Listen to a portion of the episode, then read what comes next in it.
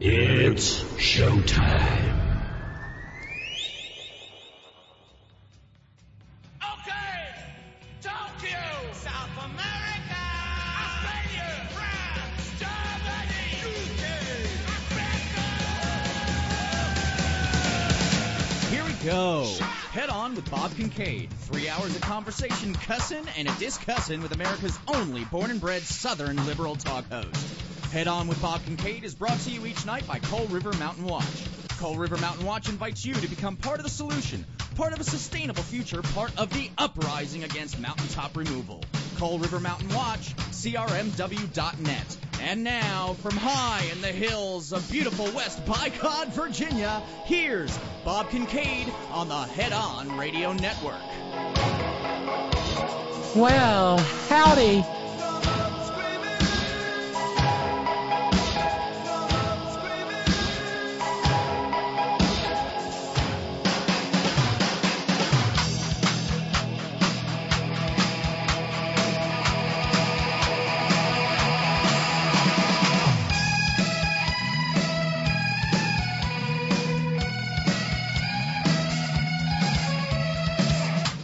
And here we go, off and running on this 27th day of February 2024. This is the Horn. Headon.live is where you'll find us on the interweb tubes. That's where you go if you'd like to be part of the Merry Wacky Zany Real Time Madcap Multimedia Extravaganza. That is the Horn Chat Room in the three hours in which this program is live, Monday through Friday, 5 to 8 p.m. Eastern Standard Time, 2 to 5 p.m. Pacific Standard Time, all time zones in between, and the Great Globe Round and where if you pop into the aforementioned Merry Wacky Zany right now, you'll be greeted by the early arrivers. That would be Theo and Squeaky, and I'm all by my lonesome in there as a uh, failed attempt at a moderator. So y'all behave, okay? Please. Um, but yeah, pop on by. And if you're list- if you're a member of the Horn Family Community Congregation via the podcast, please, please, pretty please, like each episode and subscribe on a couple of platforms. It really does help. And leave a uh, leave a review or a comment or or a remark, any of which just absolutely thrills Brother Deacon Ace's heart. Yes. Hi, I'm Robyn, and it is Titanic Tuesday on the horn. And Titanic it is indeed. You'll recall that uh, the name of Titanic Tuesday goes back to the very earliest origins of this program 20 plus years ago, in which, uh, well, the morning monotone, who was a right winger, he's no longer with us, so Nil Nisi Bonum, uh, took a call from one of his mouth breathing, knuckle walking faithful, who asked him, Steve, how come it is you reckon that there is star that there is there is seashells in the rocks in in in, in West Virginia? I done see them when I was down in the coal mines. To which he replied in that, oh, it was it was it was just an what a monotone it was. Uh, it made it, it made Lurch from the Addams family uh, sound positively bubbly. Well, caller, that's because of the movement of the Titanic plates. And so that seemed that that that, that moment cemented itself as one of those times when you just you just realize you've been I don't know, a witness to history or a witless to history as the case may be. And uh, uh, such being the case, it seemed the perfect metaphor for right wing intellect, the movement of the Titanic plates, yes. Uh, still no word on the whereabouts of the Titanic salad tongs. It may be under the uh, libertarian death thermos at this point in time. Yeah, yeah. But every program here at the uh, Horn begins with gratitude, and this program is no different. And so, consequently, thanks go out to our 27th day of the month subscribers, to whom we are terribly, terribly grateful. So thank you. Well, that's what I feared.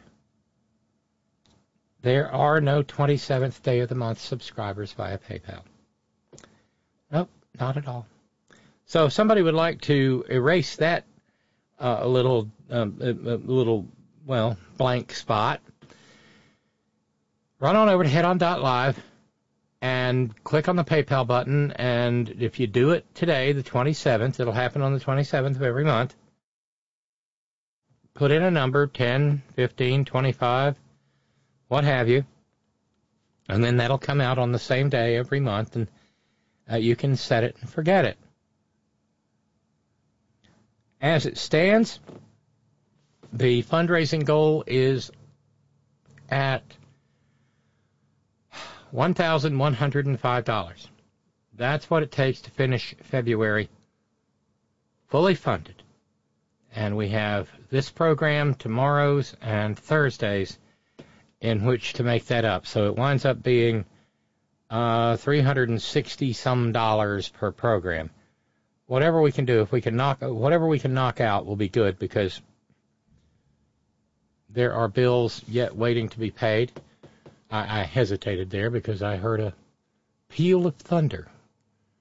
Not used to hearing thunder in February, but well, here we are. Climate change is real.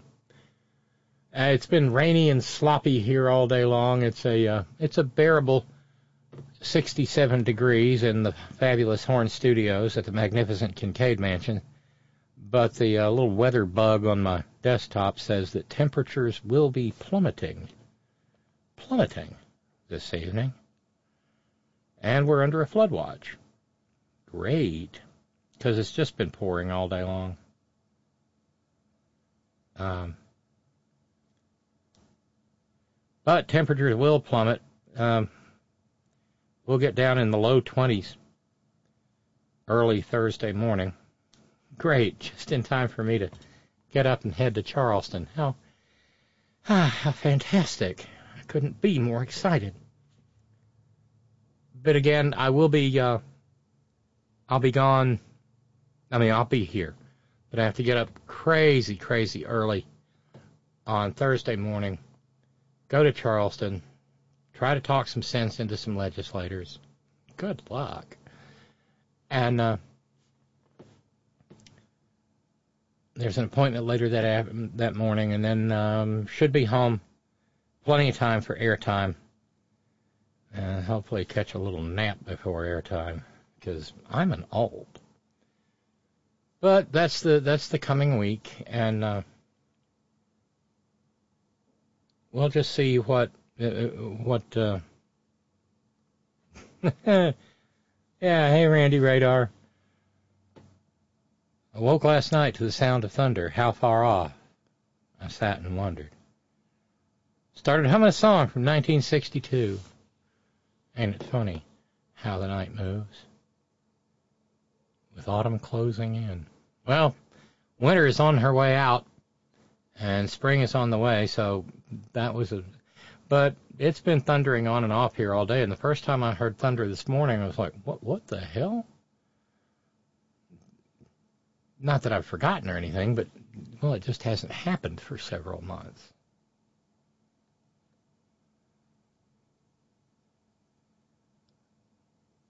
So, like I said, it is um, it is um, Titanic Tuesday. The day began for me as I was watching my filthy morning habit, and a note came in from Todd. Subject line, Roxanne again.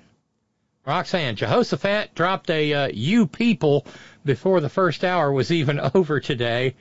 And now the Wall Street Journal and Jehoshaphat are finally understanding why the mentally ill fascist, the MILF, probably won't make it. All Haley needs to do is stay in the race, the race and remain relevant. Grill on. Signed, Todd. I replied to Todd and said, you know, just a cryptic little acknowledgement would go a long way. Maybe throw in a quote from Chicago. Tell Mama Roxy's coming home. but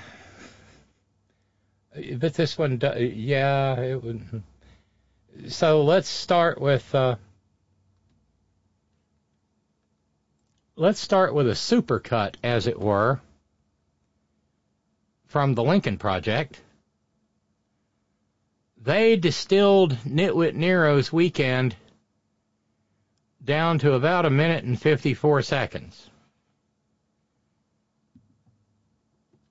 And it's something. Get the hockey puck. Hi, what's up? They're destroying our country, and we're gonna. I just wish we could do it quicker. I'd much rather see Biden as president. And I agree with him. I can't see too many people out there. I can only see the black ones. I can't see any white ones. Sidney Poitier, I thought he was very handsome, right? I'm being indicted for you, the black population. Lawyers are my best friend. You see, black people walking around with my mugshot. You know that mugshot is number one. Elvis Presley is Elvis Presley's number two. I'm a very proud Christian, actually. We're going to protect pro God context and content. Zion, Zionaning, Dodong, Tadang, the voices of famed evangelical people and evangelists. He rambled. He's cognitively impaired. Three years later, later, later, how about that? I talked to Putin a lot. I'm not sure he looked great in a bathing suit. I think women like me. In Beverly Hills, you pay a fortune in taxes. They say you can only brush your teeth once a day. I don't think it could ever be wokenized Going to end the so-called Department of What? Education. Edith, we might have huh? one desk, one person, just to make sure everyone's speaking English. They have languages that nobody in this country has ever heard of. Nobody can ramble like this. God is here and God is watching. And God probably can't believe what he's seeing. They rigged the presidential election, and we're not going to allow them to rig the presidential election of 2024. Get tired of that guy. Uh, the president mentioned in his speech the 2020 elections. Newsmax as a network believes the results were legal and final. Greta's coming up next. Stick around.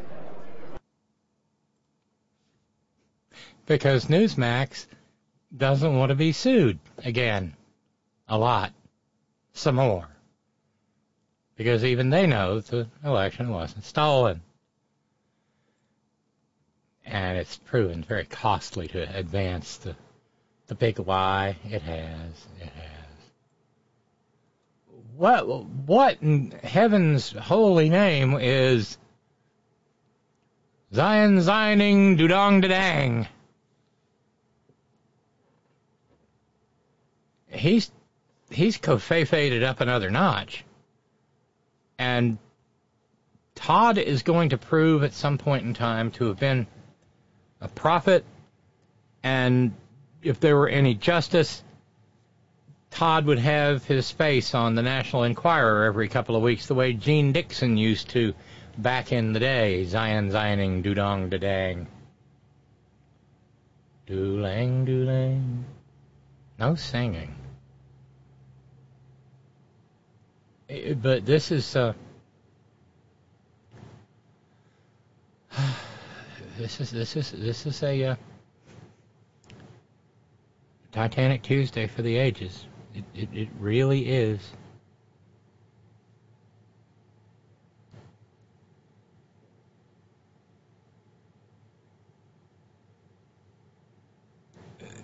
Let's uh, whilst I was busy watching my filthy morning habit, waning, zaniness and wackiness uh, broke out over on C-SPAN when the unmedi- the unmedicated magas took to the phones because, well, Joy Reid of MSNBC was on Washington Journal. And cranky old Uncle MAGA couldn't resist making the call. perception does matter. Around the time of Medgar Evers, you know, you had the signs of, you know, Negroes and colored people this and, you know, all of that. My bad, that's cranky old Auntie MAGA. Does matter. Around the time of Medgar Evers, you know, you had the signs of, you know, Negroes and colored people this and, you know, all of that. Um, why are we still using the synonym black? There are no black people. If we're going to start calling immigrants that come through the border brown people, let's call the brown people, all the brown people, brown people, and, like, really uh, ca- take hold of the narrative instead of like I don't know if people have actually looked up the color black in the dictionary. It's not something. Why would you want to call your children that. It's, it means darkness, void. You know, that's part of the discrimination. We are not black people. We are brown. And that's it. That's all I want to say. All right. Uh, what, and and see, this is one of those. I don't know. Maybe she was at the black con, uh, the Black Conservative Federation meeting where Nitwit Nero in the previous clip. Well, you get the idea.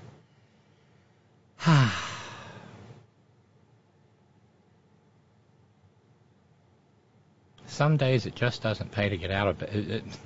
well, or Joy, some days it just doesn't pay to show up to the C-SPAN studios. Joy Reid, poor soul. I mean, the term black uh, came upon came about because of people wanting to empower themselves. Because the term Negro um, was is a made-up term that was made up by white supremacists in order to label black people who came from multiple ethnic groups and throw them all together. I don't think people understand that Africa is the most um, biodiverse uh, continent. There are 2,300 separate ethnic groups in, on the continent of Africa. So when Africans were taken in slavery to America, you're mixing tribes that had no genetic relationship other than all being Negro. And so the idea of whiteness and blackness was invented in America. It didn't exist before the 16th century. No white people in Europe who are all different ethnicities, whether they're Italian or Greek or British or German, they didn't call themselves white. The idea of whiteness didn't exist until this country was founded. And when people, Europeans, came here and decided to enslave Africans who were, again, they spoke different languages from each other. They couldn't communicate with each other, let alone communicate with their so called owners.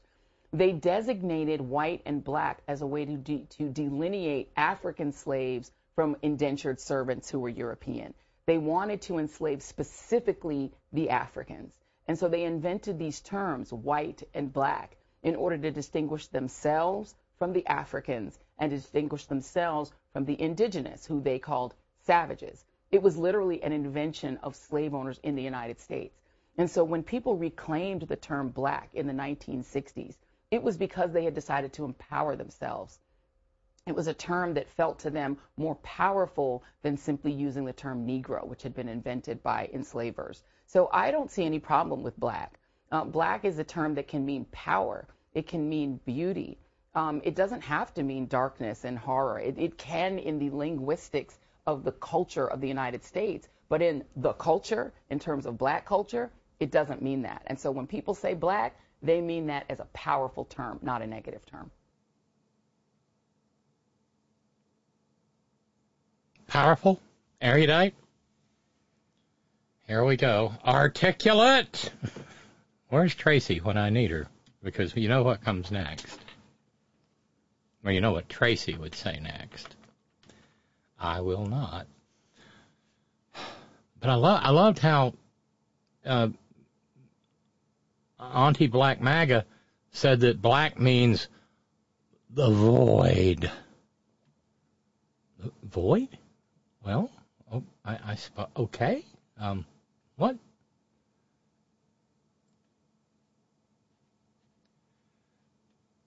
But here on the next to the last to the next to the last day of February, it's apparently time to talk about people who aren't pink. And so that it, and, and, and I stand corrected from yesterday's program. Hi, Irish Dave. Uh,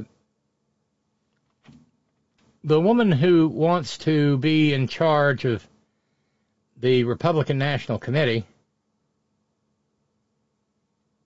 No, no, no, no. I'm sorry. Different Lara.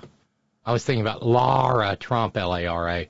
This is Lara Logan, who used to be a respectable journalist, uh, and then somehow or another drank the flavor aid and became a right wing well, a, a, a, one-stop shopping for uh, right wing paranoid conspiracy theories showed up on that rickety ass uh, blog run by uh, the convicted the convicted dude, uh, the contempt the, the contemnor of Congress, the man who looks like rancid hot dog water smells. I'm talking about Stevie Three Shirts, racist Bannon.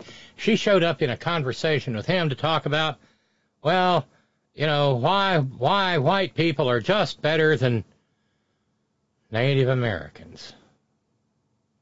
Get the hockey puck. These I mean, you're gonna need it.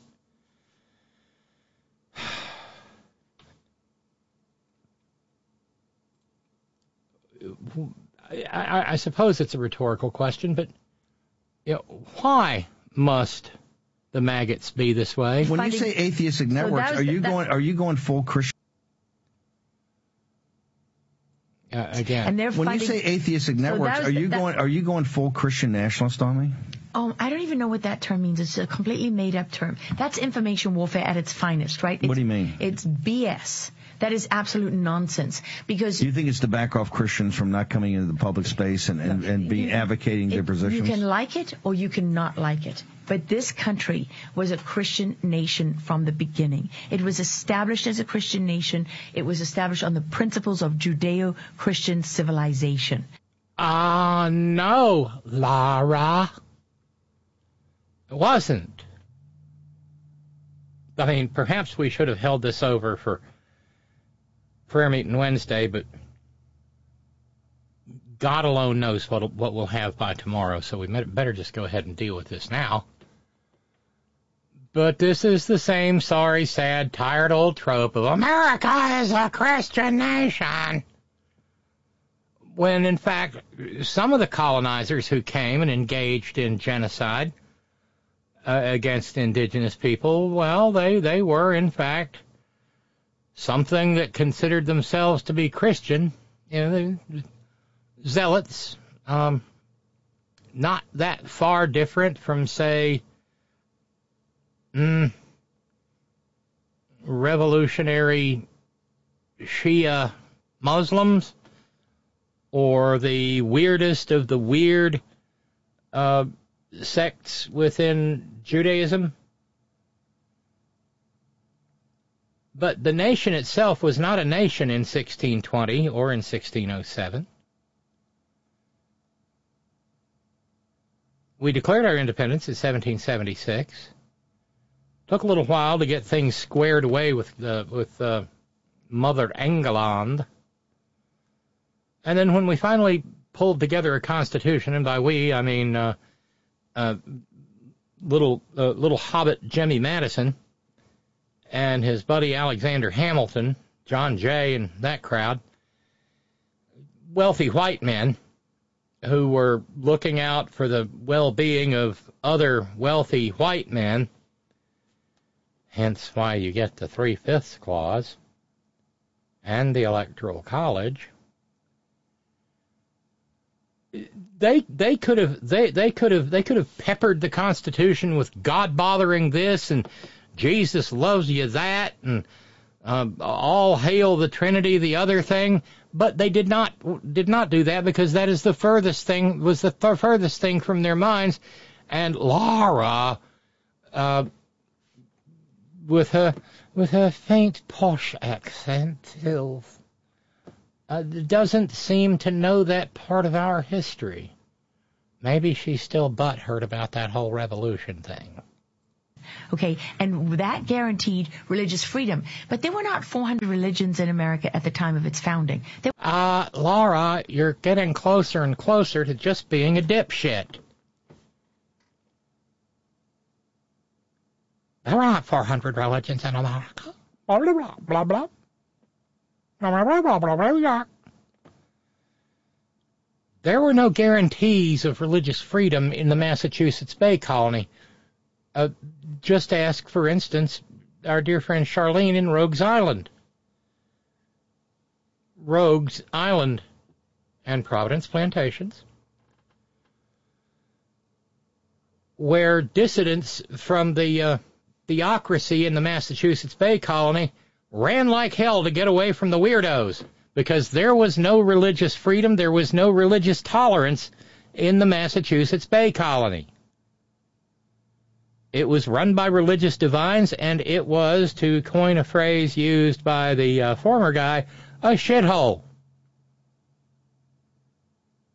I mean, I've got some tangential uh, relationship to that simply because one of my one of the ancestors I know the uh, know about uh, from the furthest back here in North America landed at the tender age of 16 uh, and uh, disembarked a former slave ship called the Elizabeth Ann that had found the owners had found it would be more profitable to, profitable to carry uh, desperate white people away from Mother England uh, to the colonies. Well, uh, young Abraham Goad got off the Elizabeth Ann and and, uh, and, and well took to his new life, whatever that may have been, I, su- I suspect indentured servitude, in uh, Roxbury, Massachusetts. And then by the time of the witch hunts, by the way, uh, people with religious freedom don't have rich witch hunts, but we can deal with that on another day. Ah, American history. Hmm. Uh, about the same time as the witch hunts, his son gets the out of Massachusetts as quickly as possible and never returns and takes his family with them. Where? To Old Virginia. Uh huh. Essex County, Old Virginia, uh, in the uh, greater Chesapeake Bay watershed. And they stayed, the Goads stayed in Old Virginia until after 1863, at which point the man who would become my great grandfather, along with his brother, walked along the banks of the New River, following it as it flowed north out of Carroll County, Virginia, through Virginia and up into the brand new state of West Virginia, and followed it to basically here, where I am and came up out of the gorge, went a few miles inland on the north side of the river, settled down, and took to raising his second family. His name was Ozias. And his second wife was Roxanne. So Uh, Lara Logan can blow her religious freedom out her gazoo. Whatever a gazoo is. There was one. Okay, and that was Christianity. Now that doesn't mean that, that you're not welcoming and open to Muslims and Sikhs and, and Jewish people, whatever, whatever, you know. Whatever, whatever, whatever. Benjamin Franklin, Lara, was an honorary member of the first synagogue in, uh, nor- in, in, in the colonies. It was built in Philadelphia because, well, Ben, whatever other fault, whatever faults he may have been, felt like folks ought to be left alone to have whatever faith they wanted and to believe as they wished to believe. Even the Jews his young protege, Thomas Jefferson, would have the first Quran in the colonies, soon to become the United States. But it was not a Christian nation. Oh, God, forgive me, but I mean, not really. It's not real. But this whole Christian nation canard has been around and gone around and around and around. And I mean, I, I remember when I, I'm, I'm so old, I can remember when it started with, uh, well, people like uh, old fat dead Jerry Falwell. This nation was founded as a Christian nation.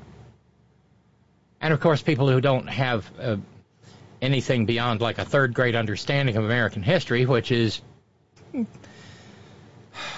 a terrifyingly high percentage of the American people. Okay. And dug deep into their pockets to put it in the collection plate as it went around. And it's one of those lies that just won't go away no matter how often one disproves it. Of course, I mean, Judaism is the, one of the oldest religions in the world. Of course, that's a fundamental and profound part of Judeo-Christian civilization, right? And so these are a part of who we are. But they want to rewrite that history now and make it that Right. uh, now suddenly, you know, God doesn't even exist. I mean, this Uh, Lara, no, it's not suddenly that God doesn't exist. God hasn't existed for a long, long time, as in, you know, ever. Suddenly. For someone with such a lovely posh accent, she's not very good at this. this is we are funding people The who left, maintain the, that God the left, does not the, the- exist. The, the hard left would say that there was actually. Wait, there's a hard left?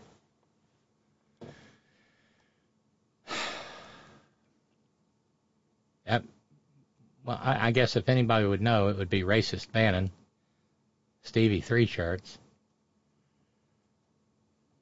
Can somebody just send him a razor? And maybe, I don't know, a case of Slim Fast? The hard left. The hard left. Where? I'd like to, I, I really would like to know. a religion here beforehand, and that was the pantheistic uh, beliefs of the Native Americans. The Indians have believed in spiritual and Gaia and all the you know this, Yes. and that the, the Yes. that, and that the the the white Protestant and their sidekick Catholics, European. Came here and exploited this, and we're the colonizers, and we're the usurpers. Just like they're saying the Israelis, the the the Isra- Israelis in Palestine, it's the same argument. Well, it is true. There was a, a type of uh, paganism, right, and cultural religions and things that existed here and all over the world. And you know what? Those groups conquered. Laura, do you have a moment for me to tell you about Xipe Totec's plan for your life? Yeah? The dear one flayed? Laura, would you like to be blessed with the blessed by the bone? Hmm. Other groups, and they uh, massacred each other. They massacred each other. They did exactly the same thing. They just didn't win, and uh, and That's somebody. That's what no one talks about. They had very sophisticated alliances versus kiss the geopolitics. This was this was they were not. Uh, this was a very sophisticated war that we stepped into the middle of. Exactly, That- and why do le- le- even from the first uh, from the first uh, from the first Thanksgiving. and they're When fighting. say- From the first Thanksgiving. Yes, yes. I, in some ways, I feel sorry for the poor people who actually tune in to Stevie Three Shirts Rickety podcast because they they um, they don't know what they don't know. They don't know what's being withheld. Like the first Thanksgiving. I mean, usually we save this conversation for November, but well, here we are. It's coming up on the end of February, and well, whatever. Um, but the first proclamation of Thanksgiving was issued by, I believe, William Bradford, again in that self-same Massachusetts Bay Colony, who offered up a prayer of thanksgiving to Almighty God for delivering unto the colonizers. I mean, it was called the Massachusetts Bay Colony there, Steve-O and Lara. It was called a colony because they were colonizing. They that mean, and the people who were doing the colonizing were colonizers. They're just not so very good at the art of word knowing, art. But uh, yeah, for delivering unto the hands of the colonizers lots and lots and lots of indigenous people for them to slaughter. The first proclamation of Thanksgiving was a proclamation of joy for the number of indigenous people that the colonizers murdered. Murder. I mean, this is this is this is the definition of Titanic intellect in these parts. So so confident in what they think they know, when in fact they don't know. And this is a complicated um, socio-historical term. Deck.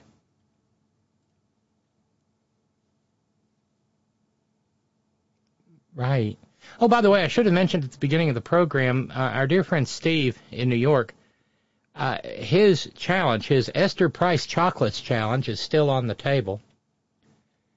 Uh, the first person to kick in a hundred bucks and get us down to 10:05 will receive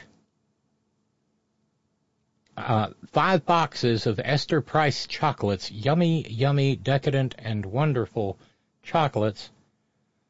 And uh, well, we'll get down to 10:05, and whomever thou art, you will get five fantastic, yummy, delicious, melt in your mouth boxes of Esther Price handmade chocolates. So thank you, Steve, and hopefully somebody will take you up on that because well, I live vicariously, and I want to hear back from whoever gets it so that uh, I can I can uh, enjoy it at a distance because I try not to sit around consuming things like bonbons and chocolates because I'm working on getting down in the neighborhood known as svelte.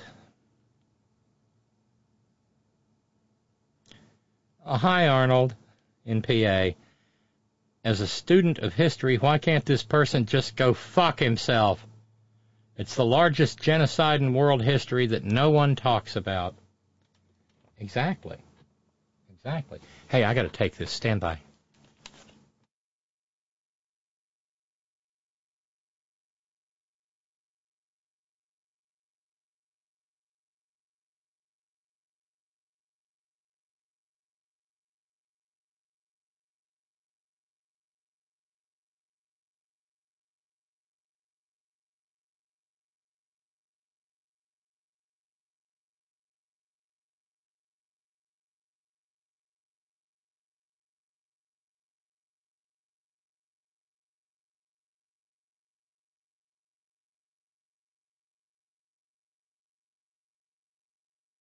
Well, darn, I thought that was going to be a scheduling phone call. Sometimes it, the doctor's office is over in Central Time, but no, they were just making sure that I had my telehealth appointment this morning.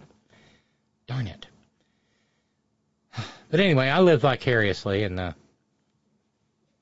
trying to, you know, I, I, oh, I watch my carbs. I, I, I watch my carbs so much. Um, Hard Left Lee in New York says, uh, don't you get it? Those men on the right are soft. They can't get hard, and they're so upset by it. After all, Bob Dole was peddling medicine to help them. That's true, Lee, and that's worthy of the evening's first cowbell. Thank you. Um, Emilio with a question. Do you suppose Lindsey Graham secretly loves the hard left?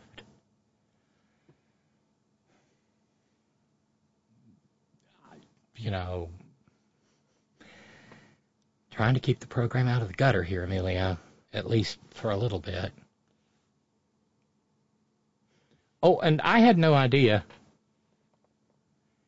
uh, what a what a topic I was opening up yesterday, talking about uh, come out, come out wherever you more, and twinks and twunks, and just to let you know, we had a follow up. Carl in Phoenix clarified matters a little bit further explaining uh,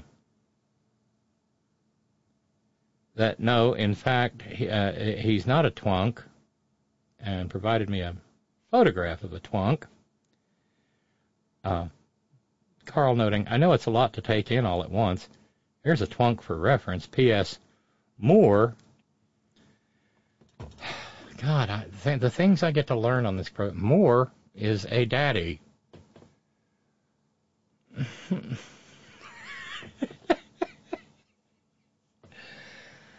And as I told Carla, I just hope there's not a pop queers on Friday.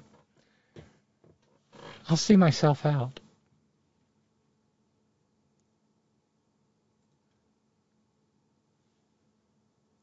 And uh, Ralph sent this along. This is a moment of titanic intellect. The man who is vying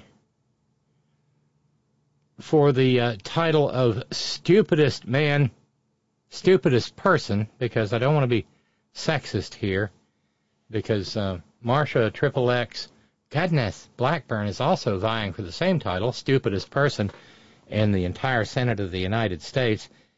Um, for the longest time, she and and uh, Ron Johnson of Wisconsin were neck and neck on the inside rail, but whew, Tommy the Tuber came up on the outside, and uh, he may he may yet win this thing. He's extending his lead. Earlier today, Tommy the Tuber did, engaged in one of those, well, in in that most southern of pastimes, hating on New York City. Mm-hmm. Uh, if you go back and you read, um, oh, um, which one was uh, Pat Conroy's uh, The Prince of Tides. His protagonist, a, a, a South Carolina fellow, uh, goes into a, a, a rather a significant digression on the predilection of Southerners to make almost a, a contest out of expressing their disdain and disgust for New York City.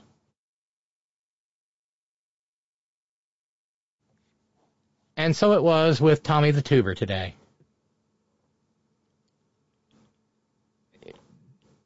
Tommy, bringing a uh, uh, bring, bringing a uh, recently dead mackerel to a sword fight, went on uh, Leon Scum's platform, formerly known as Twitter, now known as X, and Tommy laid down an excrement. I hope Joe Biden enjoyed going out for ice cream in New York City while the rest of the city is afraid of crime and migrants. Eh, right, eh, eh, because, well, you see, the thing is, President Biden did go to New York City, and in fact, he showed up at 30 Rock, and he was interviewed by um, Seth Meyers on The Tonight Show.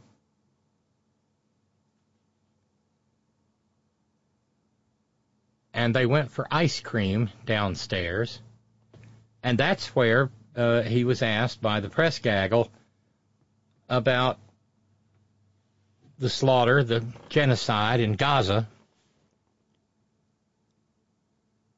And he said, I think we're close to a ceasefire.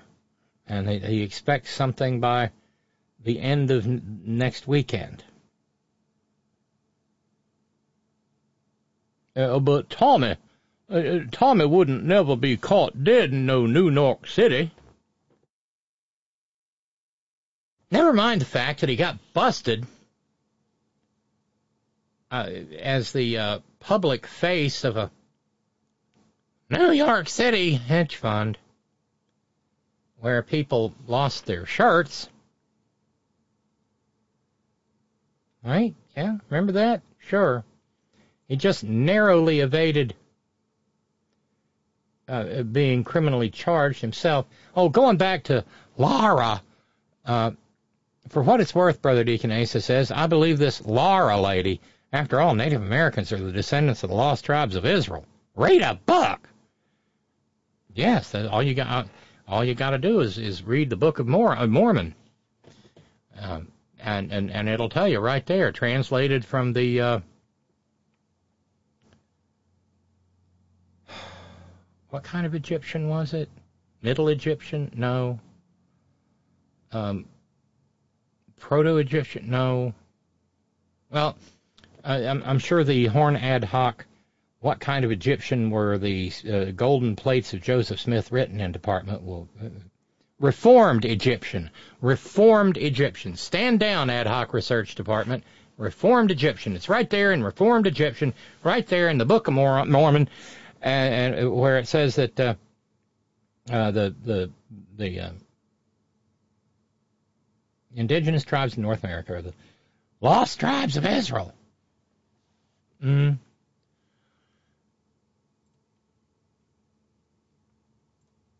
Yeah, thank you, Brother Deacon Asa. Yes, Reformed Egyptian.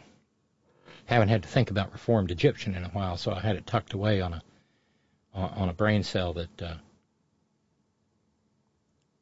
uh, was the deep. Uh, okay, not the Tonight Show. Late Night with Seth Meyers. Okay, thank you, Randy Radar. We, I, uh, I appreciate the correction.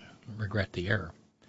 But anyway, it was it, it, was it was it was fun. It was wacky. Um, President Biden embraced the dark Brandon meme, which is one of the one of the great political owns of modern American politics, in in which uh, the maggots were running around saying "Let's go Biden," meaning that what they were actually saying was "Fuck Biden," and then it got turned on its ear and turned into a meme for uh, how formidable a force President Biden is, and he brought it. He took out his let's his uh, uh, dark Brandon uh, aviators and put, and everybody had a delightful laugh.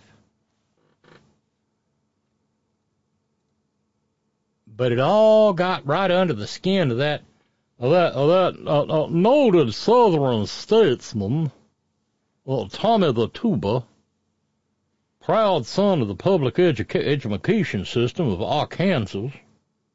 Sorry, Haley. Uh, so he, he, he, he excremented on X. Hope Joe Biden enjoyed going out for ice cream in New York City while the rest of the city is afraid of crime and migrants. The only problem is, well, back there in Alabama, there's a journalist, I've read his stuff, named Kyle Whitmire, who fact checked the tuber with extreme prejudice, noting New York City's homicide rate is 4.8 per 100,000. Alabama's homicide rate is 15.9 per 100,000, more than three times that of New York City. Which explains why Tommy the Tuber is almost never seen in Alabama. He is, after all, a Floridian. Uh, what, what, live, um, some I don't know, uh, Costa Rica Beach or something there in the uh, Florida, the part of the Florida Panhandle, also known as L.A., Lower Alabama, or the Redneck Riviera. That had to sting. uh, piling on, uh, someone else responded, Maura Doherty, I said, uh, I personally got murdered three times in New York City over the last six months. Yeah, don't, don't, don't, Tommy, coach, you're not that sharp. You're not that quick. Don't fuck with the New Yorkers.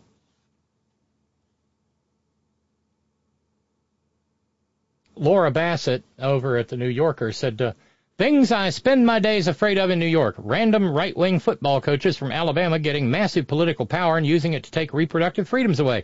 Things I do not spend my days afraid of. Crime and migrants.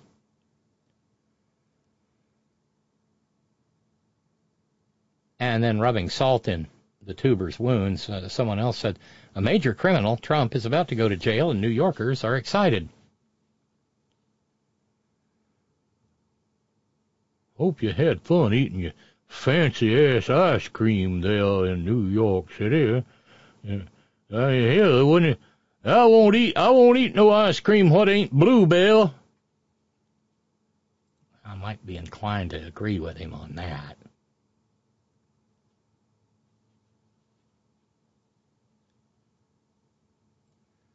I mentioned Massachusetts earlier, or as it is mispronounced down south. I don't know why, but it is. Massachusetts.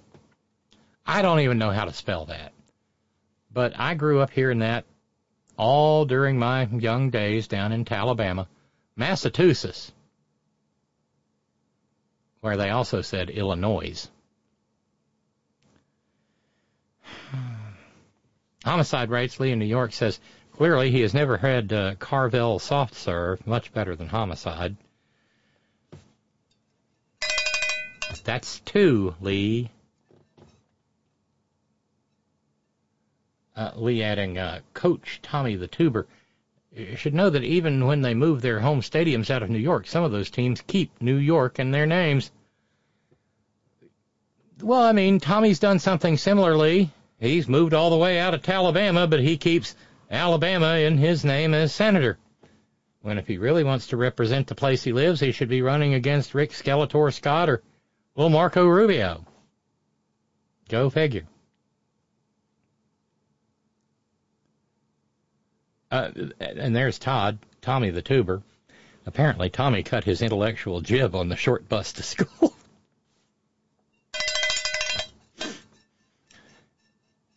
you know, there are thousands of podcasts. New ones appear every day. This one has, this one has proudly existed for in excess of 20 years. And out of those thousands, I'm willing to bet this is the only one that contains the phrase intellectual jib. Yar, Todd. Yar. Tell Mama Roxy's coming home. Intellectual jib. Loving that. The password is jib. Okay, Todd, you watch and I'll watch, and we'll see if the word jib pops up uh, on our filthy morning habit. But no, back to Massachusetts. I can feel my IQ going down just saying Massachusetts.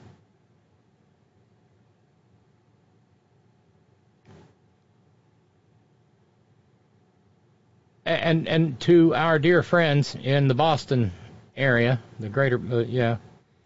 Uh, they've got a race going on for the uh, Republican Party Executive Committee.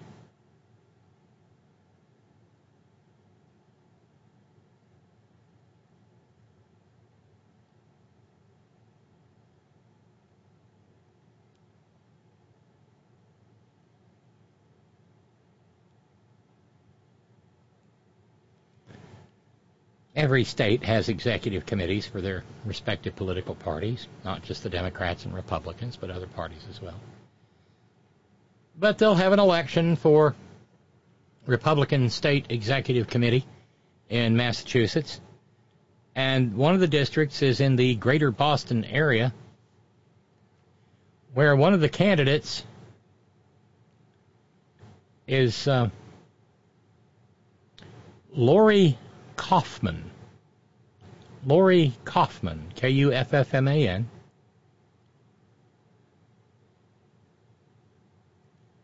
Who went to uh, uh, that website called X and posted her own excrement and said, Don't forget, I'll likely get voted into office on March 5th.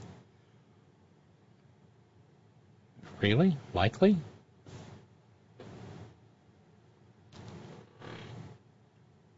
Likely.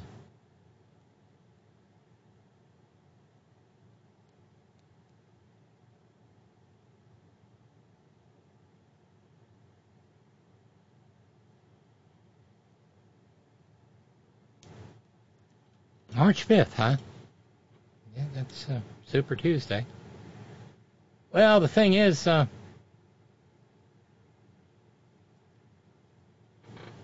um, Kuffman's running. Uh, uh, she's from Dorchester, Dorchester, and she's running in the First Suffolk district for the RSC. And uh, an outfit called Universal Hub, which is a local Boston outlet, said she divides her love between Kanye West and Hitler and blames the COVID 19 shot for giving her stage 4 brain cancer.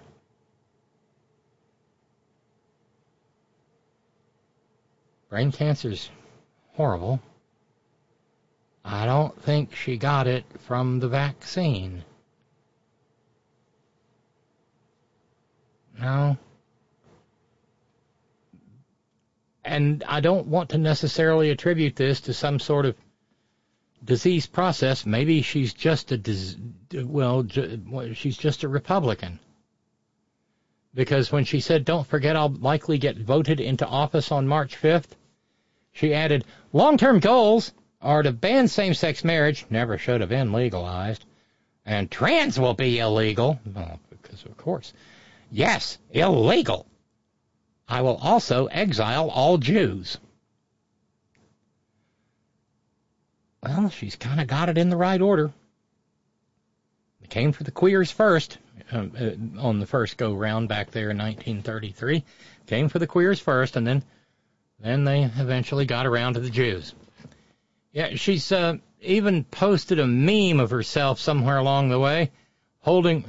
God knows where she found one. I guess there's two or three still in the greater Boston metro area. She found a payphone, and she held, and it's a picture of her holding the payphone in her hand, saying, "Hi, Hitler, it's 2024 here, and we're requesting your assistance."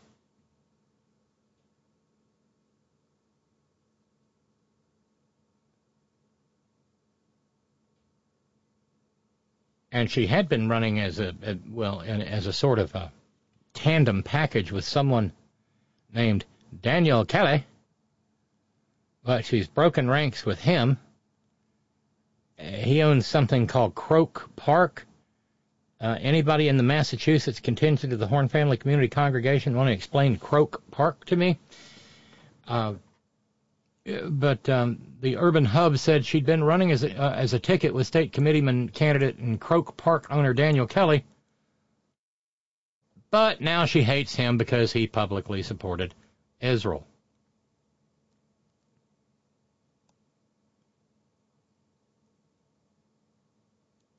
Uh, fortunately, she is not unopposed. But, you know, it'll be a test a test to see if uh, there are enough Nazis in that district to put her on the Republican state committee there in Massachusetts. God, every time I say Massachusetts, it makes my skin crawl.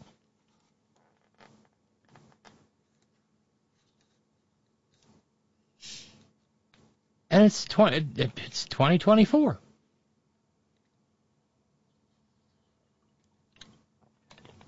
And in 2024, in the, the new United States of America, the greatest country in the history of the world on earth now, today, forever, in the universe under God, amen. Apparently, it's perfectly acceptable to be A, a Republican, and B, a Nazi. Or I may even have it out of order. A, a Nazi, and B, a Republican.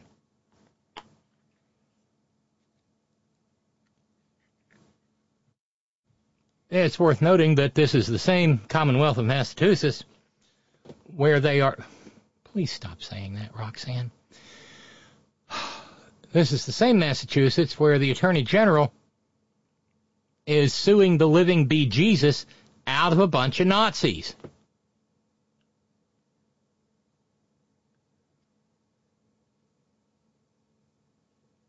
So I guess she wants to round up all the married gay people and the transes and the Jews and what, send them off to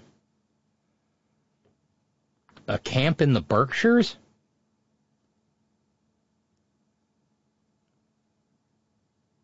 Best I can figure. Of course, there's a lovely history in Massachusetts of not putting up with right wing pieces of shit. It was, uh, what, uh, Worcester no, I'm sorry, Worcester, Worcester, where back in the 20th century the Klan sought to hold a rally and the good people of Wista got together and beat the living shit out of the Klan. Great moments in American history. And said, don't let the sun set on you in Wista, Klansmen. I hope there's a historical marker in Wista about that.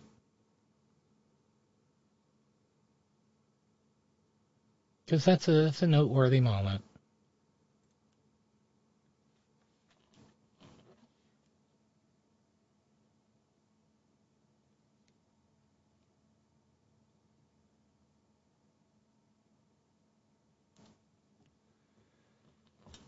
Uh, What else? Uh,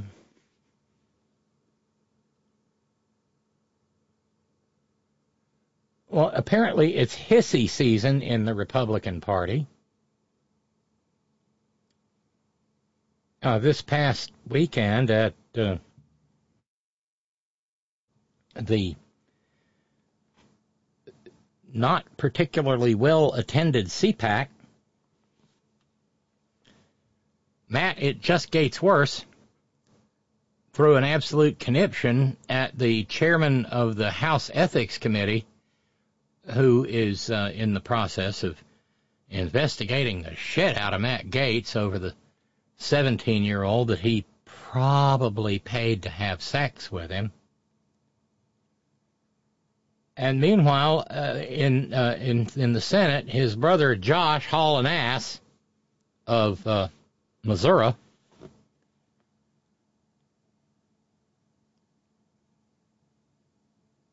well, he he doesn't like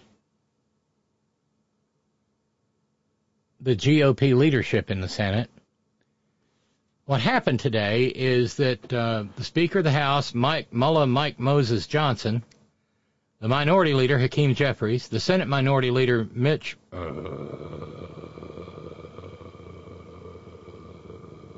McConnell, and Senate Majority Leader um, Chuck Schumer. Well, they got together at the White House with President Biden because it's, well, rather important that we keep the government open. And you get the idea that the three, the, the, the president and three of the four leaders turned and looked at Mullah Moses Mike Johnson and said, listen, handle serpents, cover yourself in Crisco, roll on the floor, speak in tongues, don't give a fuck, but we are going to keep this government running.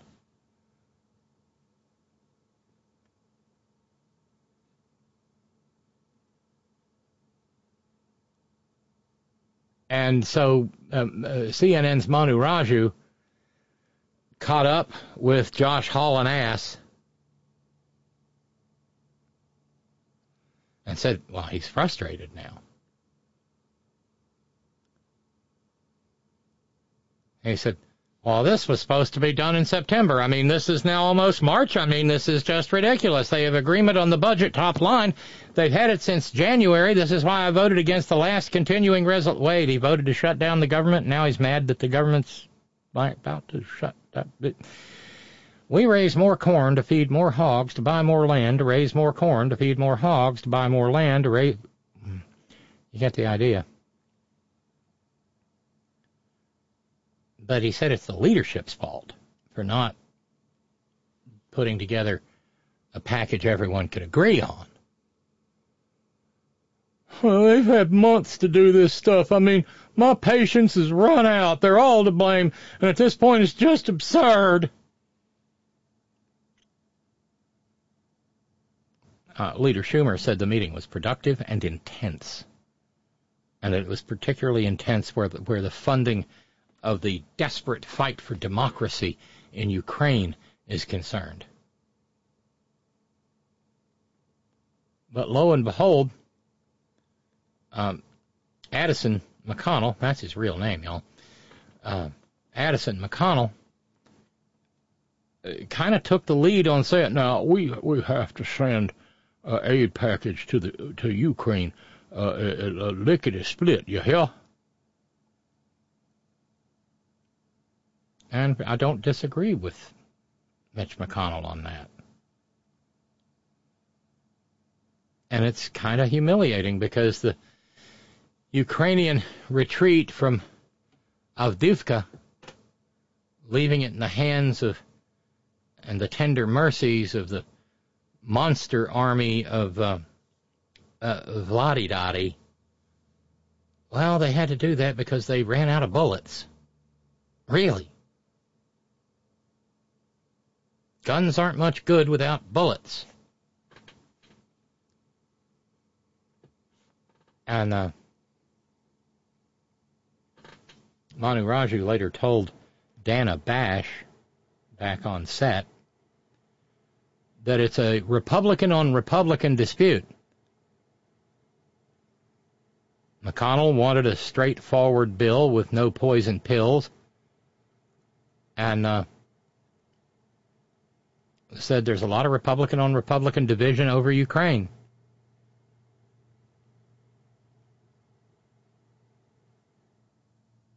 And of course, the unstated thing there is that the problem, the problem is, well, Mullah Moses Mike Johnson. Because the man lives in perpetual fear.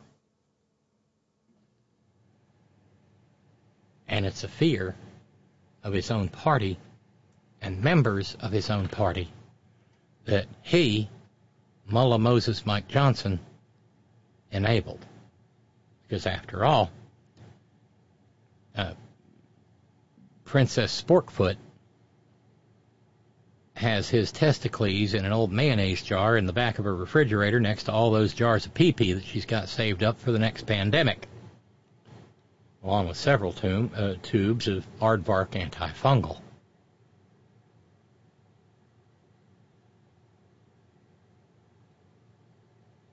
But Josh Hawley's patience has run out. Wouldn't it be beautiful if that uh, Marine Corps veteran, the Democrat, could unseat that little pissant. Dare to dream, y'all. Dare to dream.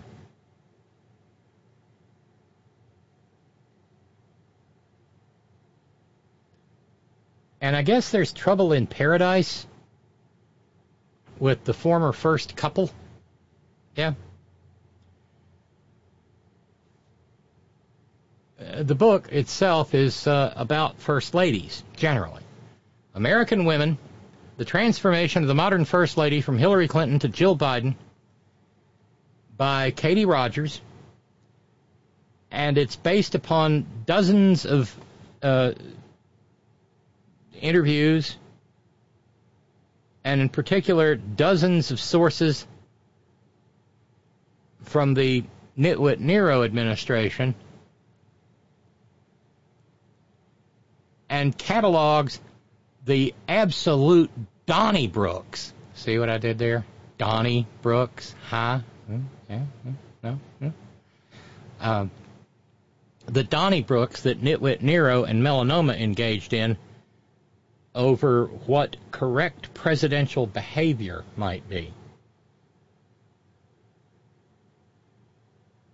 They got into it about what was the best cable news outlet to watch. Nitwit Nero was all for Fox back then, but Melanoma liked to watch CNN. Maybe it was that honky Wolf Blitzer. But she and hubby both had a case of the paranoids where where it concerned people writing or saying unkind things about her.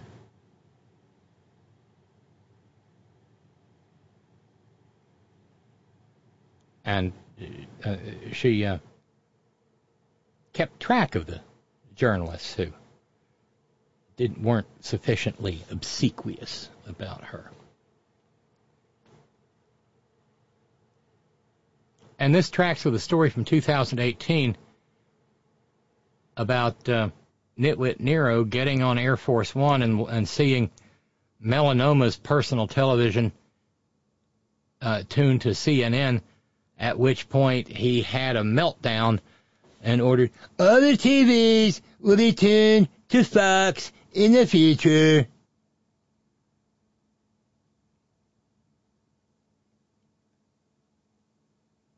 And it got to the point where there was an email exchange between the White House Military Office and White House Communications Agency. they also got into it because, well, style, y'all. They're classy, the Trumps are. They got in, uh, into it over the way that the residents in the White House would be decorated.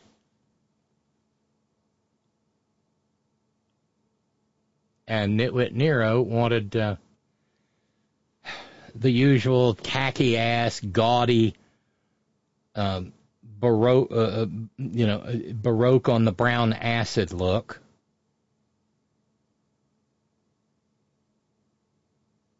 Whereas, if you recall Melanoma's idea of Christmas decorations from what the first Christmas in the White House there, she tends to be more, I don't know, Europeanly postmodern austere.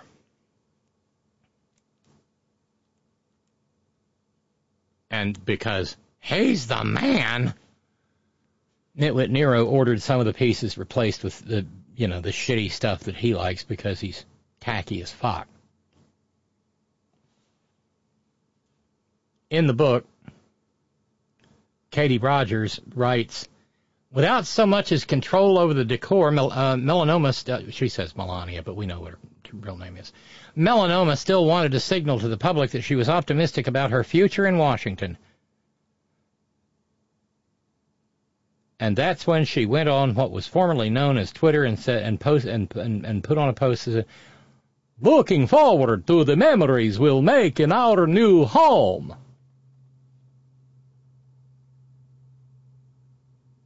And downplayed the tacky furniture inside the building, in, inside the place.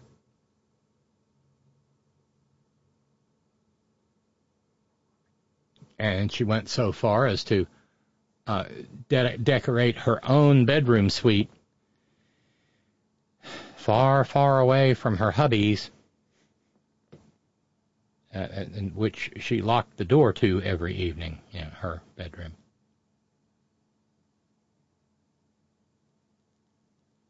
And then she moved her parents into the room where Michelle Obama's mama had lived during those eight years.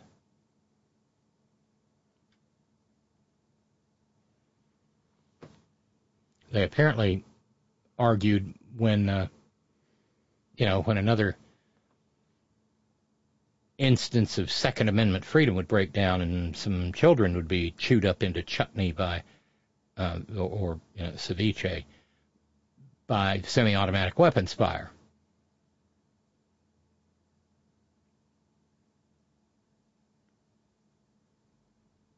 They parted ways, Nitwit Nero and uh, melanoma over the Unite the Right rally when the Nazis killed Heather Heyer. That's when Nitwit Nero said there were very fine people on both sides. But Melanoma responded, Our country encourages freedom of speech, but let's communicate without hate in our hearts. No good comes from violence. So she was literally using Twitter to needle uh, her philandering husband.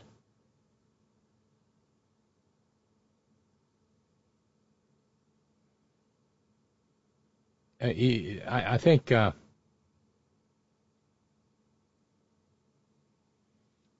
there's probably a little bit of rehabilitation of melanoma to this book, and I'm not going to sign on with that.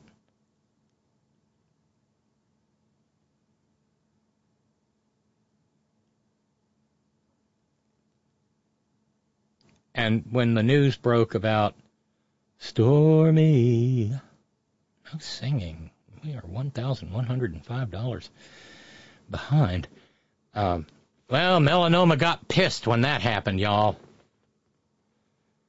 And uh, Stephanie Grisham apparently told Katie Rogers that uh, that's when melanoma took off and went to Maga Loco. And Grisham, who traveled with her on that jaunt, said that the First Lady had wanted to communicate her anger to the President. I think she was pissed at Trump and wanted him to be a little humiliated that she took off. Well, based on what Stormy said, he is in fact a little humiliated. Not exactly a member of the hard right. Uh, what's that, Ralph? no, Robyn. Mel- Melanoma's Christmas decorations are tacky Edward Munch's The Scream. True. I know that's what I felt when I saw it. We are into the second hour of the program. The Filler Rockster continues. If uh, you would like to engage in any conversation, you're more than welcome so to do. Lines are open, each and every one of them. Uh, the stress line, of course, 844-843-4676. 844, the Horn, T-H-E-H-O-R-N. And the, we just call it the other phone number, 304-574-8178. And then there's Skype. Robyn, R-O-B-Y-N, Kincaid Horn, K-I-N-C-A-I-D-H-O-R-N. And if you've never used that before, send me a contact request. I'll okay it and we'll chat that way. Whatever, whatever works best for you. And the uh, Esther Price chocolates are still out there for the taking. Five boxes of Esther Price chocolates, courtesy of Steve in New York for a hundred dollar contribution to the horn to help us get the bills paid at the end of the month. Randy Radar says uh, she was the White Witch from Narnia.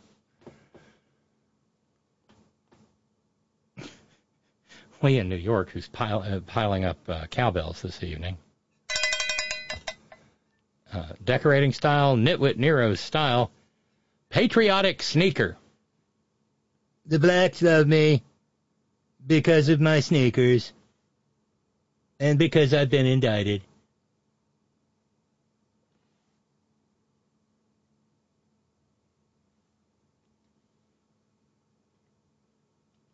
Now off to Texas. And this is fun.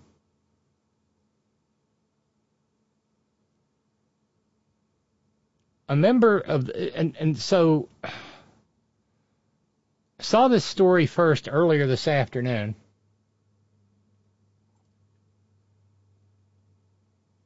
There are nine members of the Texas Supreme Court,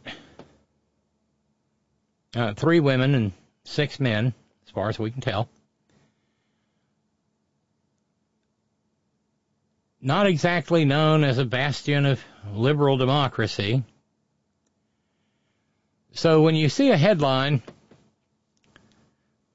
that reads, Texas Supreme Court judge rails against brainwashed Republican colleagues, well, you're going to click on that. Oh, Ralph's is taking the chocolates. Yay. Uh, Ralph's, uh, once again, please just uh, uh, email me your address, um, and uh, I'll send that to Steve, and those chocolates will be on the way to you. No, Emilio, Esther Price chocolates are not endorsed by Vincent Price. Vincent Price is very busy being dead. no. Now, so Texas Supreme Court judge rails against brainwashed Republican colleagues. Wait, is there something decent going on here? Is is is a, a modicum of common compassion breaking out in that horrifying maggot? But no, no, of course not. The story is about Texas Supreme Court Justice John Devine Legalize murder. Eat shit. No, different Divine.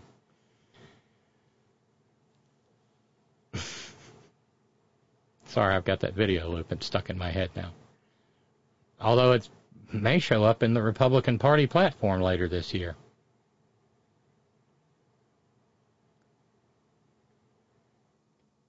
Now, John Devine is arguably in trouble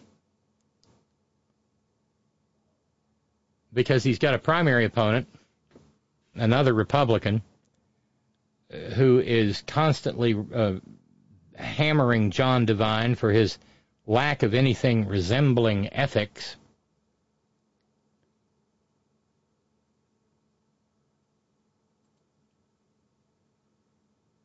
And so now there's audio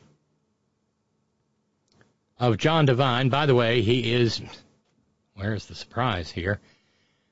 Before he got onto the Texas Supreme Court, he was a theocrat via the uh, fetus fetish movement in Texas.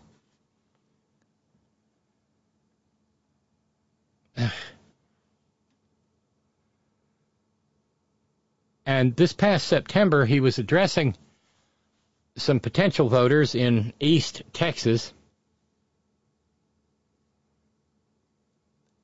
And he complained about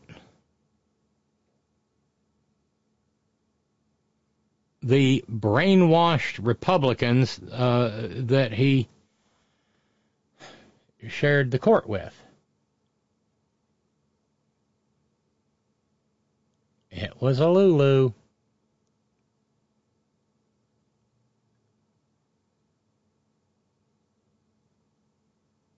He claims, Matt in San Francisco, I love Divine. These aren't cha cha heels. I hate you. You ruined my Christmas. The Christmas tree on top of the mother is what made it art. I wish, I wish this. Well, he's it, mm, he's not nearly as entertaining, but he's could be every bit as wacky. John Devine claims uh, has claimed over the years that he was arrested 37 times at anti-abortion protests in the 1980s and 1990s. He's another one of those ahistorical right-wing weirdos who says that uh, there's no such thing as separation of church and state, that it is a myth. A myth. A myth. Yath. You know I'm going to do that. The guy's a real wackadoodle. And the guy uh, running against him, Second District Court of Appeals Judge Brian Walker, said, We have a judge who just continues to violate ethical rules in the Code of Judicial Conduct that's written by the Texas Supreme Court itself. And if the people can't trust that judges are going to follow even their own rules, then they'll have very little confidence that the rule of law truly will prevail. Well, Judge, Judge Walker, Texas stranger, uh, uh, the rule of law is pretty much a dead letter in Texas, but well, you probably know that. But John Devine is a darling of the white wing in Texas. And he rails against his brother and sister justices and their big law backgrounds. And he said that big law taught them to worry, spend more time worrying about procedures, you know, standing and timeliness and whatever else. At times I feel like they would sacrifice the Republic for the sake of the process. It, it, that's actually in a recording that the Texas Tribune got their hands on. He said, at times, well, my concern is that they all bow down to the altar of process rather than to fidelity to the Constitution. The only problem here, as Darlene and Billable and Stephen New York can point out, is that process is at the heart of the Constitution of the United States. But Devine here uh, it just wants to, to, to, to declare things to be law and the hell with everybody else. They all bow down to the altar of process rather than to the fidelity of the Constitution. And when I say that, it's not meant to be malice towards my colleagues. Of course not. I think it's how they were trained, how they were brainwashed. I don't know if they wash in Texas, but I knew that. Well, okay, never mind. And what he's particularly butthurt about, because always, the case of a dude named Jeff Younger.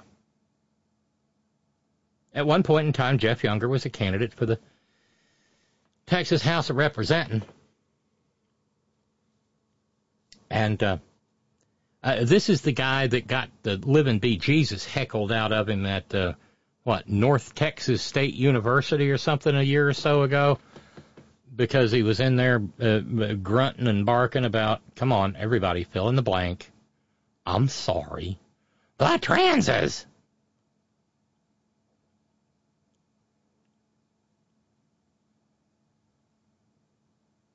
And so in 2022, he went to the Texas Supreme Court and asked the court to tell his ex-wife that she could not move to California. She wanted to move to California because California had recently become a refuge state for children like their child.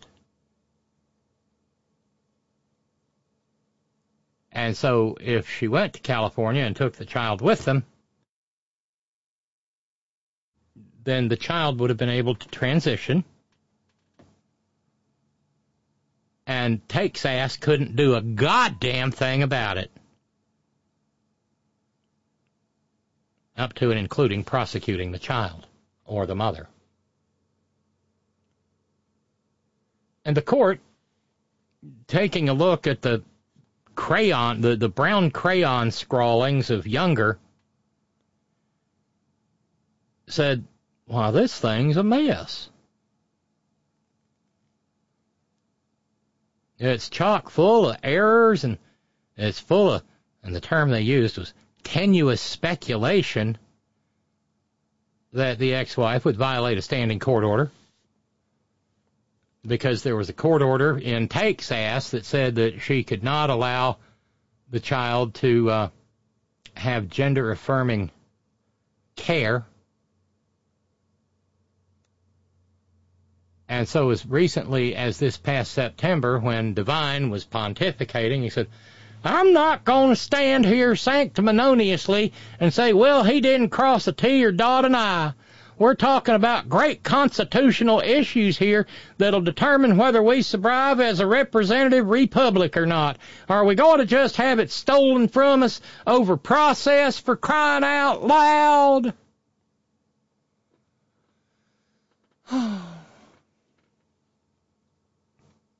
the republic is going to fall, according to this uh, wackadoodle white wing fascist POS.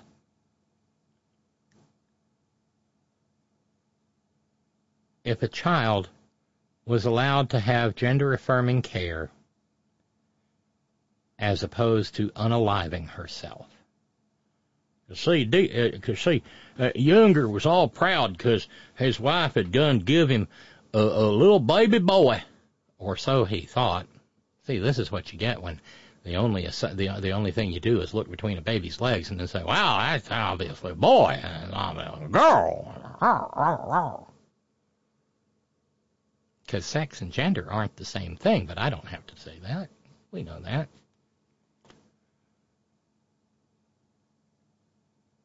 And so this clown uh, brings his religion religion with him onto the bench and rules little different from a mullah in Tehran.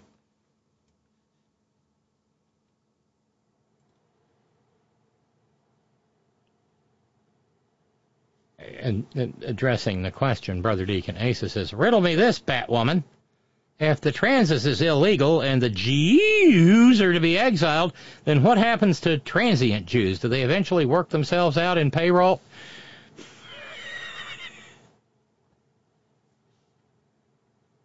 Brother Deacon. work themselves out in payroll. There's another phrase you're not going to hear in any other uh, any other uh, uh, radio programs or podcasts this evening.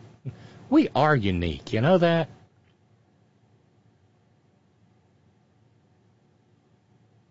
And Devine is so odious that he's the only member of the court up for reelection who has a primary challenger.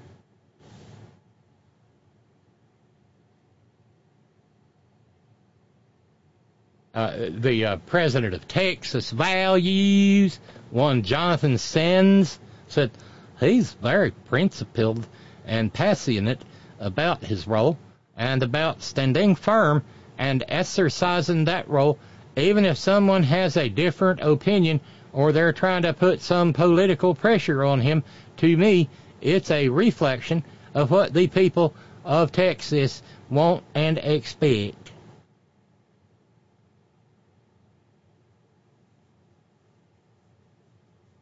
Uh,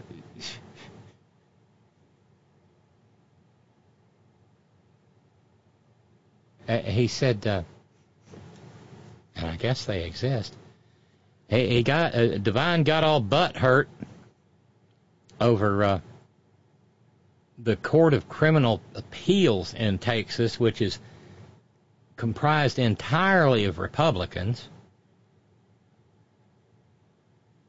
And uh, that court said that Attorney General Ken Paxton, who has been indicted for lo these 10 years and nothing's happened to him yet, said that he couldn't just take it upon himself to prosecute local voting crimes. Well, he said that the all GOP uh, Court of Criminal Appeals in Texas is run by RINOs and trans Republicans. Well, I guess we exist. I will. I'll never understand them. But, you know, Blair White, Caitlyn Jenner. I know of at least one trans Republican in Florida uh, who's about to have her gender marker changed to boy on her driver's license, and I guess she'll be just fine with that because she's one of the good ones.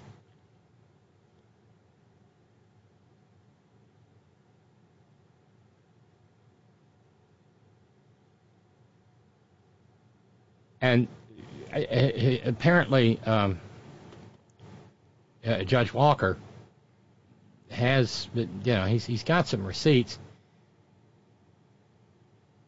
The Texas Tribune, who broke the story, noted that Divine, and I'm just going to continue calling him Divine so that we can continue to make the little mental side by side with, you know, the good Divine. God rest her soul. Uh, Southern Baptist mullah Paul Pressler and his former law partner Jared Woodfill were brought up on a uh, rather scandalous sex abuse lawsuit. And even though he was uh, in the same law firm at the same time that the plaintiff was sexually abused by that good God fearing, upstanding, Bible believing, Christ centered, evangelical, fundamentalist, homosexual, Christian, Republican, Southern Baptist Paul Pressler. Uh, Devine worked for the firm. Said no, he, uh, he said uh, I didn't have no financial or other ties to the lawsuit or uh, uh or the firm. I mean, uh, uh, uh, and and and and if I ain't at oral arguments, uh, well, that's uh, non-issue. It's just, and that's what happens when you got an elected judiciary.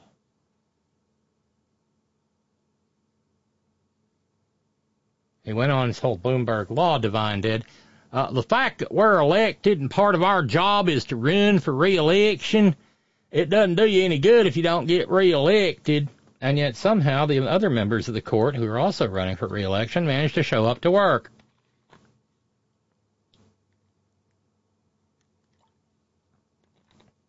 It will come as no surprise whatsoever that on background, we find out. Hi, Dave. How's the gang down at uh, Crazy Dave's Crucifixion Emporium? Tell Gladys I said hi. Uh, Devine is not a native Texonian. No. he scampered off from Talibandiana in the 1980s to Texas and went to the South Texas College of Law and Barbering School. I don't know why I threw that in there. Uh, and immediately became pro, uh, a, a uh, player in the pro-life movement in Texas.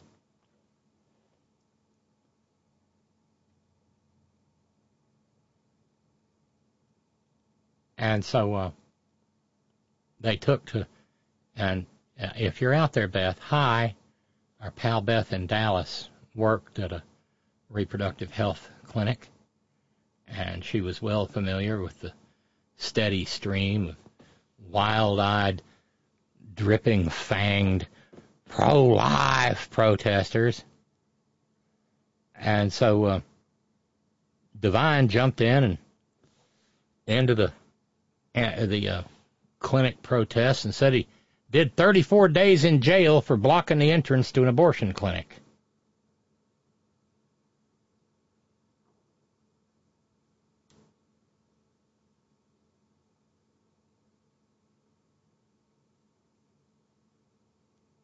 Good Lord.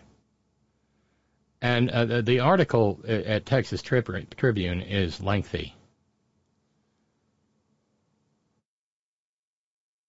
And there's there, there there's nobody who isn't cis and heterosexual and white and male that Devine doesn't hate.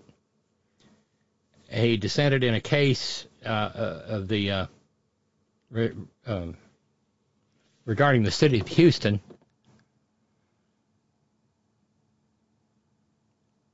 When Houston said that marriage benefits should include the spouses of gay and lesbian city workers. The court decided not to hear the case. And Devine was outraged, I tell you, outraged. Surely the state may limit spousal employment benefits to spouses of the opposite sex. Only these spouses are capable of procreation within their marriage, and the state has an interest in encouraging such procreation. Because Texas is underpopulated.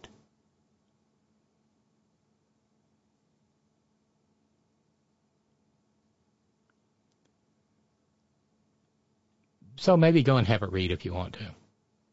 But yes, the Texas, the Republicans of the Texas Supreme Court have been huh, brainwashed.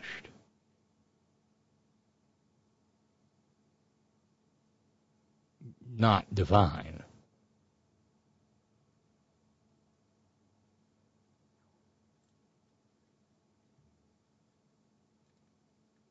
You remember the tan suit?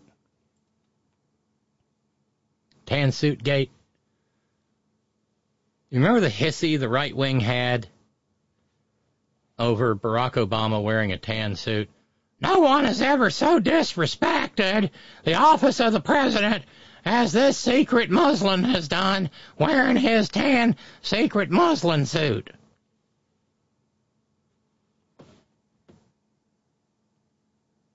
And by the way, Ron and Raleigh says Christian nationalists. People want you to believe that Christian nationalism is anything other than a white supremacist movement, like the Zionist movement in the UK and Israel at the same time. Stevie Three Shirt sounds like European Jews that want to claim that they're actually indigenous to Israel. It's hard not to draw that parallel, isn't it? Oh, by the way, Brother Deacon uh, Emilio says Brother Deacon Asa is expressly evil, and we love him for it. Adding, if we don't win your case, your haircut is free. Now, I, I referenced Tan Suit Gate because of something that happened recently on Fox News TV Radio Rwanda. It happened on uh, the program hosted by the guy who used to be uh, Bill Falafel Man O'Reilly's little stalker, Jesse Watters. And Jesse Watters is concerned about the masculine manliness and manhood of Joe Biden because ice cream. Uh, the, the ice cream, you know my rule about Right. men eating soup in public. Mhm. I don't think it's manly to go like that with a soup and you're blowing on it. Just doesn't. I got another story in the stack, and this may be the this may be the tie-in for it. The White Wing is terribly, terribly concerned about masculinity. They talk a lot. They, they, they talk a lot more about masculinity than they ever do femininity. I think Dr. Freud might have a field day with these guys. But according to Jesse Watters, it's not masculine, and it's a rule. You'll notice he said it's a rule. That masculine man of masculine masculinity should never eat soup in public because it's not masculine to hold the spoon up and blow on it so that it's not so damned hot. I don't know if there's a corollary for, say, miso in a sushi joint where you just pick the whole bowl up and slurp on it. So confusing. No wonder it's so difficult. But if there's a if there's a masculine soup rule there at Fox News TV Radio Rwanda, then apparently Jesse Watters has just uh, has just set forth the ice cream corollary. Let's do this again.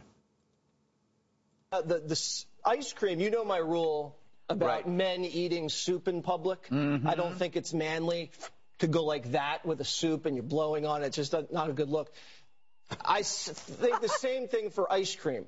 You should save that for vacation. Mm. A grown man, especially the president, should not be licking ice cream Mm. in public. es- No, this is this is this is really the uh, issue bedeviling a, a, a, a, a stressed out nation. He ate ice cream. He's wait, he's too old to eat ice cream. Is that what we're saying now? He's too old to eat ice cream?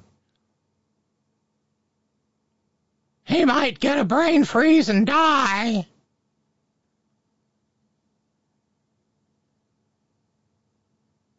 It, we're good. I, I, I wish there was some enterprising person with, say, uh, a cell phone who could catch some video of Jesse Watters eating soup, either in public or in private. Fine by me. There's Arnold with the with the real answer, or the real man answer. A real man should use his tongue like a tool and eat the ice cream with pride. These right wingers are real dumb shits.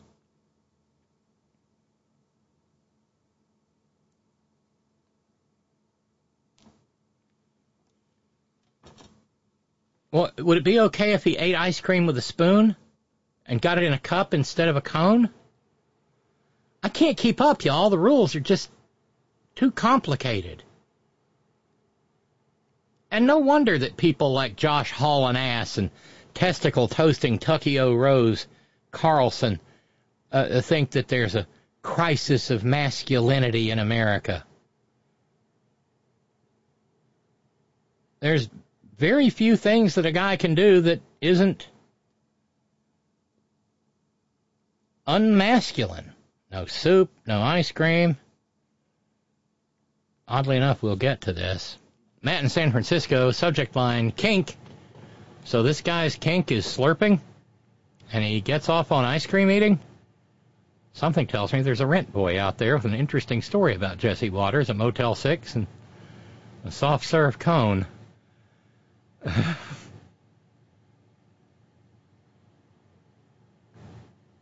I'm I'm not going to editorialize that on Matt beca- uh, on that Matt because I, I think I, I think you've covered the bases quite nicely.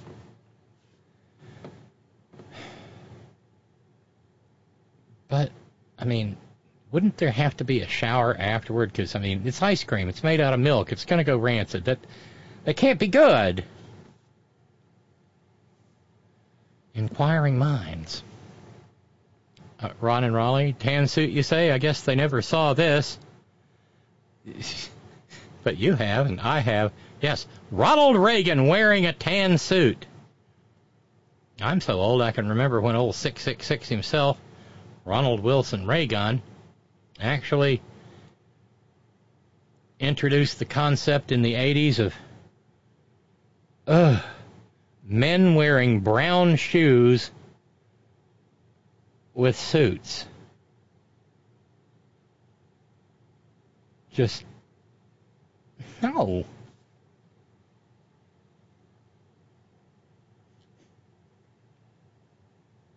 Uh, Matt in San Francisco. I hope he tipped the maid.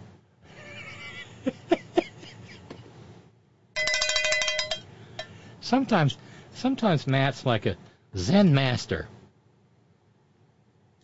writing the. I hope he tipped the maid. Um,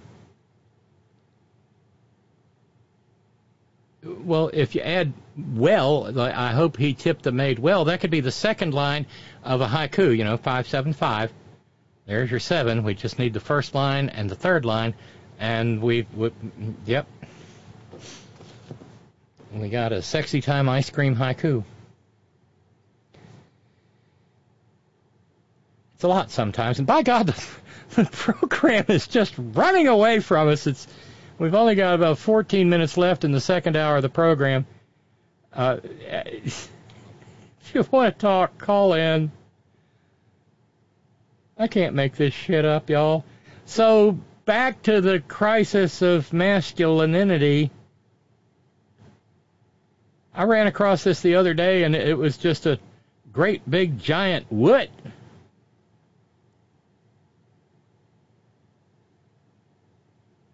I, I I, double checked it. It was it was it was that weird. It, one of those stories where you go, wait a minute, uh, is this real? And you check the you check the URL and all the spellings and everything, and look for underscores to make sure that it's not a send up of another website.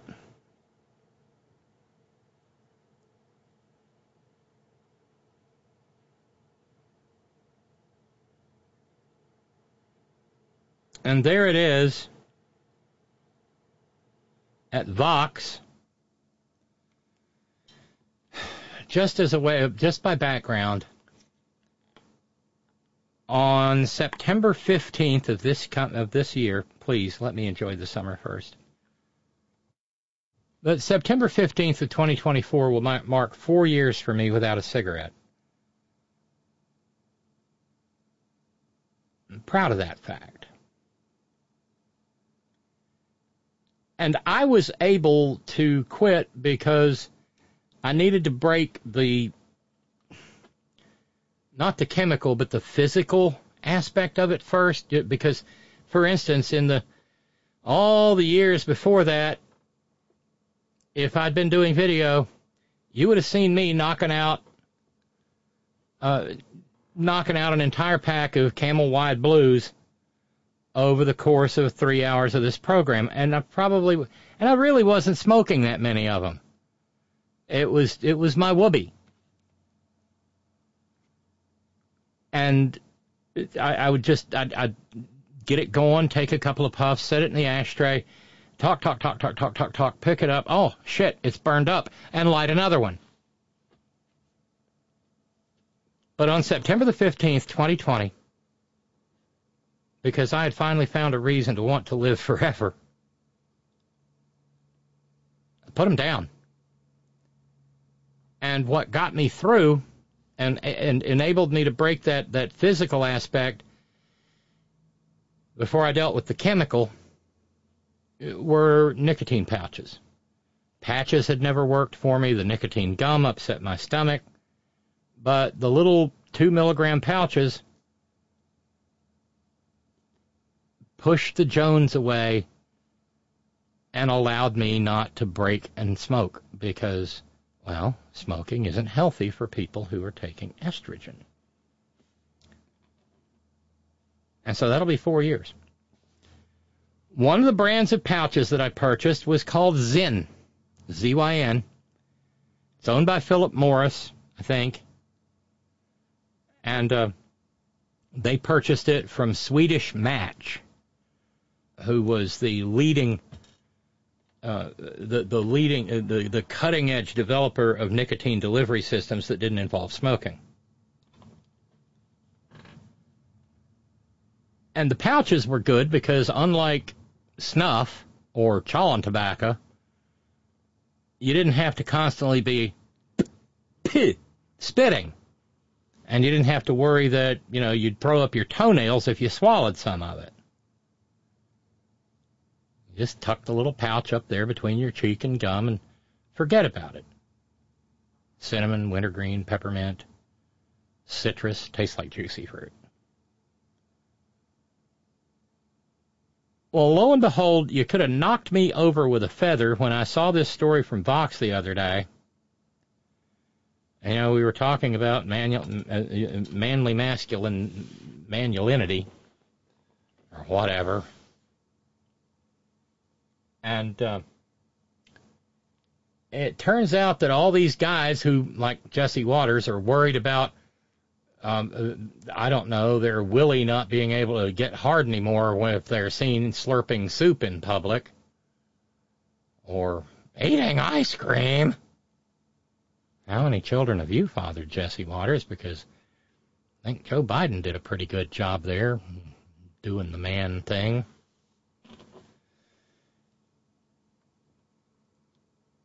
Well, there there really are there really is a right wing movement around what to eat, how to exercise, and yes, nicotine pouches. And it's not just it, it's not just any brand of, nicotine pouch. It's Zyn, Z Y N, and they've even coined a portmanteau for it mascuzyn. Because oddly enough, and we've talked about this in the past, everything from the men's rights advocates to the incels to uh, uh, various for, you know, Nick Fuentes out there telling young conservative men that it's gay for them to have sex with women. Um, I mean, manhood is in a mess over on the right wing. And of course, this all plays in with people like, oh, Pink Shrek, Joe Rogan, and uh, uh, uh, um, Matt Walsh and little Benny Drywife Shapiro. It's see, it's it's manly to it's manly to make sure your wife stays dry.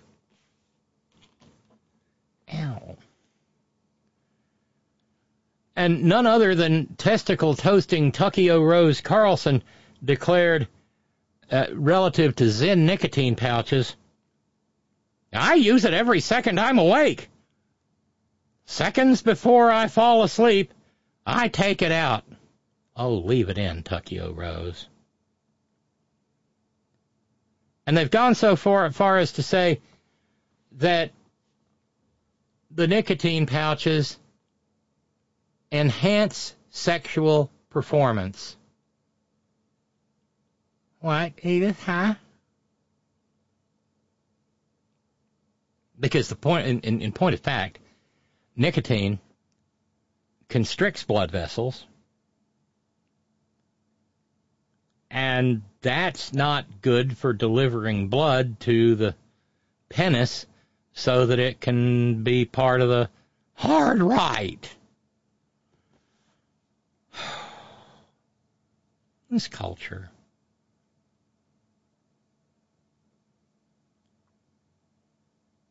But here in the year 2024 of the Common Era, the middle of the third decade thereof, young right wing men who are becoming more right wing because somehow or another they feel like their manhood is threatened when the only people threatening their manhood are Jesse Watters telling them they can't eat fucking soup or ice cream. Well,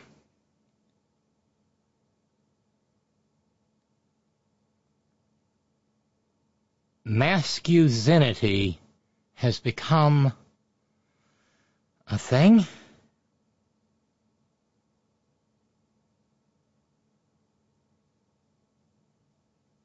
And as Anna North writes at Vox,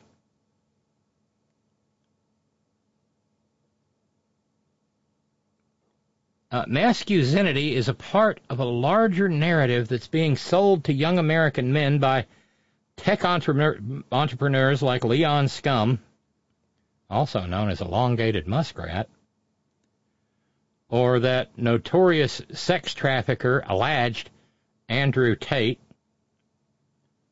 uh, the uh, she described the hustle gurus on TikTok, and to some degree Donald Trump and his loyalists within the Republican Party. Poor Jesse Watters didn't get a mention here. Anna North says while not all of these figures are hyping nicotine pouches, they are pushing some variant of the idea that men can reclaim a lost dominance through a hyper capitalistic, even fascistic focus on achievement and the perfection of the body. Okay, I'm I'm I'm gonna I'm gonna have to uh, send a memo out to the uh, out to the home office there in uh, in San Francisco. Matt, um, does the masculinization of the masculine body remind you of anything? I mean, isn't being buff and hot and a gym bro, I mean, isn't that like straight out of gay culture? Remember, I don't know that much. But there we were yesterday talking about twinks, twunks, and daddies. And here we are. I, I didn't plan this. Sometimes the program just writes itself. But it's unmanly to eat ice cream or soup? And now you've got mascuzyn here, and you've got allegedly heterosexual young right wing men who are trying to get buff and and they're and they're I'm sorry, but I'm wondering who they're trying to get buff before buff for because while these young men are turning toward some right wing vision of masculinity, women their age are like, Oh, no, please, no, thank you, no. Young women are leaning more into feminism and looking for men who aren't total dickheads, while these guys are working on their dickhead master's degrees. Anna North cites Greg Price, the communications director at the State Freedom Caucus Network, uh, they they try to get uh, white wingers elected to state legislatures. And uh, speaking to Semafor, Greg Price said, "A man with nicotine, protein, caffeine, and creatine coursing through his veins is an unstoppable force." Huh? I mean, if you if you if you were to, and I don't advise it, but if you were to go and take a wander through some of the more nightmare districts of the incels and the men's rights guys, what you'll find is a bunch of people sitting around talking about how women are trash and how they are femoids and describing their uh, describing a woman's nether regions as a roasty completely oblivious to female anatomy and declaring, I'm sorry, trigger warning, declaring that if a woman has prominent labia minora, that it means she is street meat? I mean, that's. I'm not doing this for uh, for prurient purposes. This is anthropology, y'all. This is what far too many younger men in this country are turning to in some sort of existential crisis of masculinity. So they're eating protein. They're eating. They're eating protein, consuming creatine, eating, uh, drinking caffeine, and tucking little pouches of nicotine into that space between their cheek and gum. Okay, thank you, Matt. Jim Bro. Uh, these are the guys that get way too close to other guys in the gym sauna. At some point in time, they probably will be banned from the gym. I mean, this just all of this all of this right wing conservative masculinity just seems to be uh, it it would have been over the top gay and I don't mean that in any sort of negative connotation uh, but it, yeah it would it would have been it, it just but not in 2024. These these dudes are walking around, uh, uh, ta- uh, spending time online and talking about how much they hate women. At the same time, extolling the virtue of their manliness and complaining that women are that, that the Stacys are riding the cock carousel and that they are hypergamous. Oh, there's so much vocabulary. And that 80% of women are only sleeping with 10%, the top 10% of men, and that an average college aged woman will have sex a thousand times in a year, just not with them because they are neither Chads nor Tyrones. By the way, the masculinity movement is racist as fuck. I mean, it's it's it's anthropologically fascinating and horrifying at the same time. It's like a it's like a train wreck, and you drive by and you can't help slowing down to just get a gander.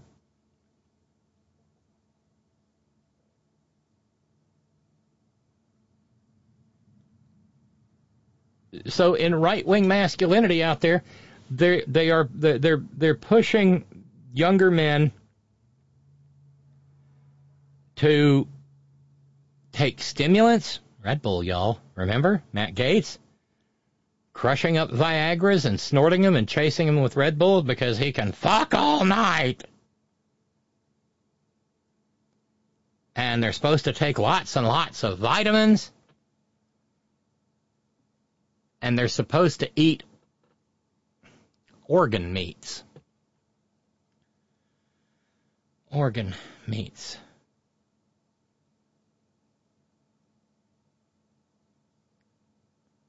That would be your liver and your kidneys. I don't know. Tripe? But wait, they can't eat soup, so that means that menudo is out for them. And, menudo is a lovely Hispanic soup that's made with tripe and when made poorly, as Anthony Bourdain pointed out, tastes like wet dog. Uh, you can't make this shit up. I mean, I guess no, I'm I'm not going to argue with sweetbreads. I'm sorry, they're just delicious. Hi, Chris. Can't get them here. Uh,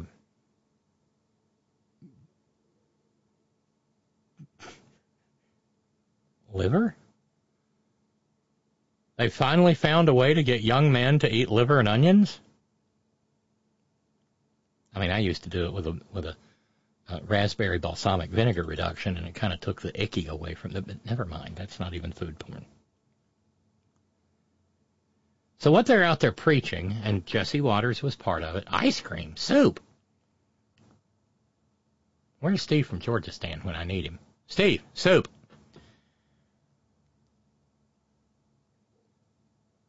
But they think the way to get young men to the ballot box to vote maggot uh, in 2024 is to challenge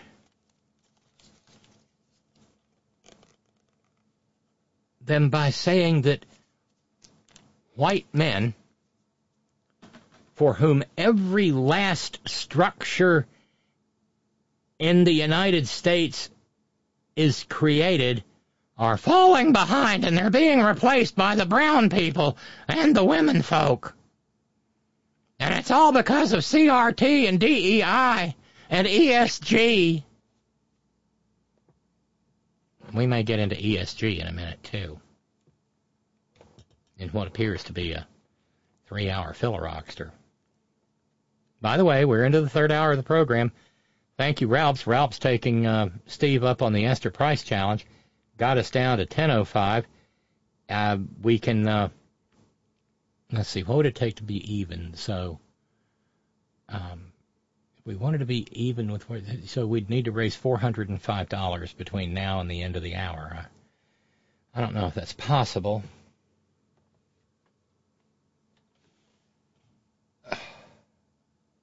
This is just so corrosive. It's it's it's so damaging and so dangerous because there there there there are problems in this country uh, that relate to men and how they relate to the world around them. They're beset on all sides. I neglected to mention the Nazis and the Christian nationalists when I was talking about the incels and the men's rights people and and I, I don't know maybe in in the black community the equivalent would be what? The uh, hoteps? They're big into masculinity and, diet related stuff. Yep says brother deacon asa. Organ meats. Just look at the number of this dipshit's dipshit mar- followers Who are we talking? Uh, uh, there's some. Oh my God! There's someone on Instagram whose handle is Liver King. You got a great big old bushy beard you could strain lunch out of. I know that's gross, isn't it? Uh, He's the CEO of the Ancestral Lifestyle. And there's a picture of him, and he's all ripped and chiseled and got himself washboard abs, and he looks like Jeremiah Johnson on a bad day and holding up a liver that must have come from a fucking elephant. Dude's tits are bigger than mine. Those aren't tits. Those are pecs. No, those are tits. oh my God, brother Deacon, that's that's repulsive. But yeah, uh, the the the uh, uh, the dipshit Liver King has uh, 2.3 million rubes. I mean followers. The number of those people who are women is probably somewhere approaching um, absolute zero.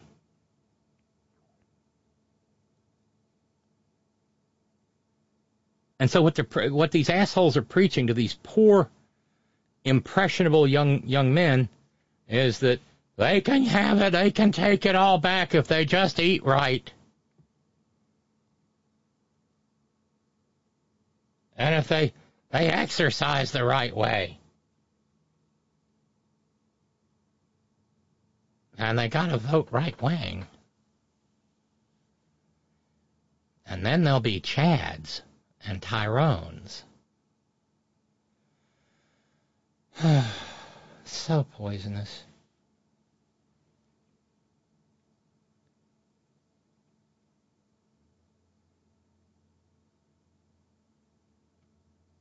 Uh, but uh, yeah, I mentioned Joe Rogan. He's talked about him on his uh, uh weird little program. and uh, he blathers on with Shane Gillis, who got fired from Saturday Night Live because he's a complete bigot of of all stripes. So now he sidekicks for Joe Rogan.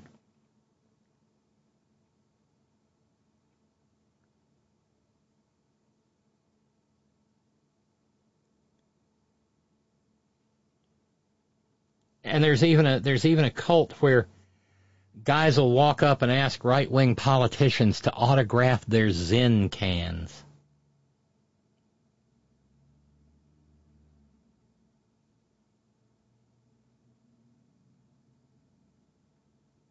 And way down, and I kind of wish I still had the reverb on my on on on my mixer. because uh, Anna North writes, the, pa- the pouches have tapped into a precarious moment in American masculinity. Precarious. Granted, they still have all the rights. No one's telling them what to do with their reproductive organs. Organ mates!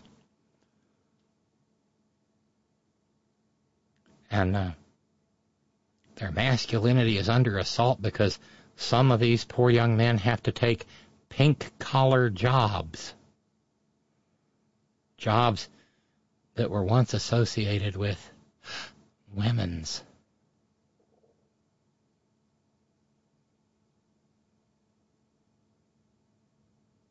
And so uh,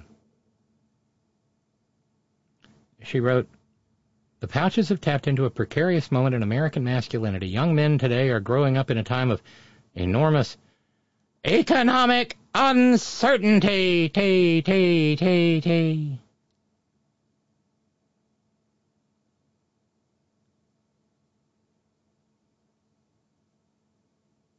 But people are actually studying this phenomenon. Robert Lawson is a professor of sociolinguistics at Birmingham City University in the UK. He authored the book Language and Mediated Masculinities.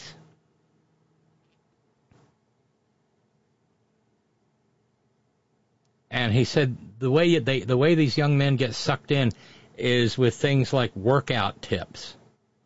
But then they get over to TikTok. We've talked about TikTok. Where he says it's a gradual ex- uh, process of exposure to potentially more extreme content like dehumanization of women, people of color, and uh, outright claims that, you know, these people are the reason why your life is rubbish.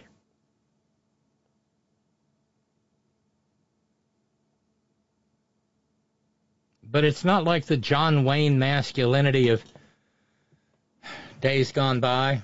That wonderful, that wonderful scene in the birdcage where Robin Williams encourages Nathan Lane to be masculine by walking like John Wayne, and Nathan Lane does it and says, Did I do it wrong? And Robin Williams says, No. I just never realized John Wayne walked like that.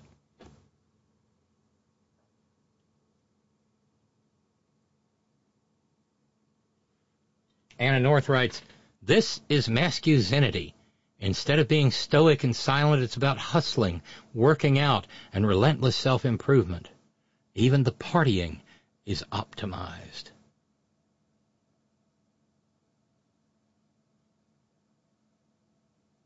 Uh, the Liver King mentioned earlier. Y- you know, you can't sneak anything past Brother Deacon Asa. He's tapped into the zeitgeist. Well, the this article references the Liver King too. Built a following of millions with his large physique and his diet of, and I quote, beef brains, bull testicles, and raw animal livers. You know what used to be comedy back in the day on Saturday Night Live has become reality for these freaks. It's wild. Anybody remember the send up of Mommy Dearest? I think Jane Curtin played uh,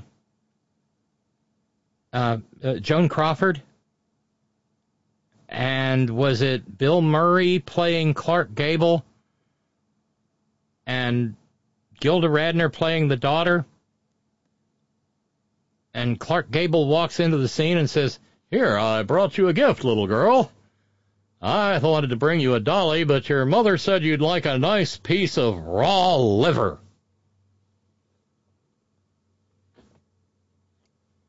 Here's the thing about the Liver King. While he was out there bragging about his beef brains, bull testicles, and raw animal livers, well, a couple of years ago he admitted that, no, those great big boobies and that those washboard abs were the result of his abuse of anabolic steroids. Uh huh. No mention there of the, his. Never mind the bull testicles. His are probably, well, undiscoverable without a scanning electron microscope.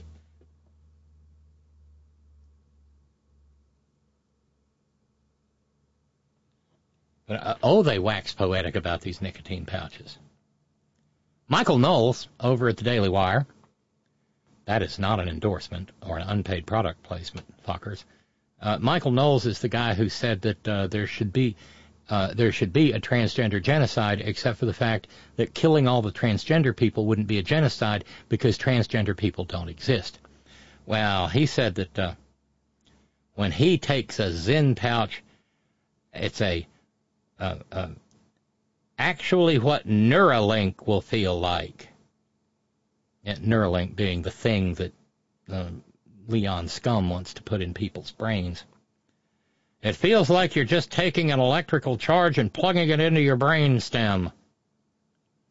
Apparently, he was not a smoker first, because the only thing that using a pouch ever did for me was make me stop wanting a cigarette. It didn't feel like anything had been plugged into my brain stem.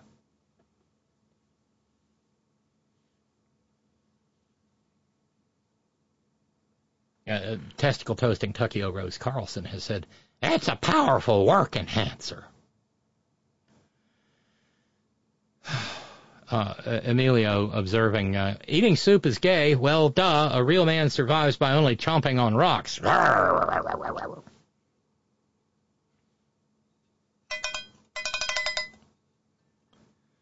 And Emilio also, also asks, and I wish you hadn't, what is a roasty? I really don't know. Well, it goes back to what I said about female anatomy and the labia minora. They think that if the labia minora are not noticeable, then that means that a woman is sexually inexperienced, and all of this manosphere crap, to the extent that it's heterosexual, is focused on wanting to get girls. It's it's it, it's beating heart and soul is pedophilia. Who are sexually inexperienced, so they won't know how bad these goddamned incels are in bed. And so they classify, never having actually seen female anatomy in person, they think that labia minora expand or grow as a woman's uh, sexual history builds. And so they will say that a, oh, I hate saying, trigger warning. A roasty on a femoid street meat is a comparison between a woman's vulva and a cross section of like an Arby's roast beef sandwich. That's how disgusting these guys are. And they will obsess over it and they'll and, and, and it's all about you know, oh, these women are disgusting. And then and I just why won't anybody date me? Oh my word. So there's your answer, Emilio, to the question I wish you hadn't asked. Uh, Christopher in Oregon writing Jesse Watters, macho, macho man. Come on, Robyn. We all know it's right there in the manly manhood, manliness of masculinity agenda. Man shall not lick ice cream cones in public, by God. Oh, wait, that's right. Your subscription's been canceled. It wasn't canceled. I resigned. On the other hand, honestly, if I see a guy giving an ice cream cone a workout, I'm probably going to introduce myself. Hmm, sorry. There's an old joke. There's not a, a there's a there's a guy. He's not particularly handsome. Not tall, doesn't have shoulders like an aircraft carrier or anything like that. But every night, sure enough, he leaves the bar with the most beautiful woman in the room. Another guy watches this go on and he has all those attributes. He's six six and he's he's he's six six and he's and he's and he's two forty and, and he's got shoulders like an aircraft carrier and he's just a hunk. And he leans over to the bartender and says, "What is it with that guy? He's short. He's got a gut. He's not handsome." And yet every night he lives leaves with the most beautiful woman in the building. What is it? And the bartender, just looks at him and says, I don't know, man. He doesn't do anything. He just comes in here, gets his drink, and goes over and sits down in the corner and spends the, spends the rest of the night there drinking his drink and licking his eyebrows. It's tough telling jokes like that because there's no laugh track, and I can't hear. I can't hear. You can't hear if you're groaning or laughing. That's what the cowbell's for.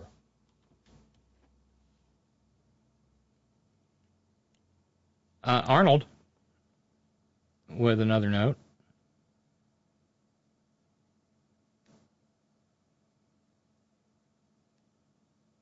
Uh, Arnold says uh,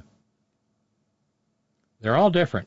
They're all the same. Be- they're all different. They're all the same. Beautiful. Each and every last one of them. Yeah, I know what you're. Yes, and I correct. Right.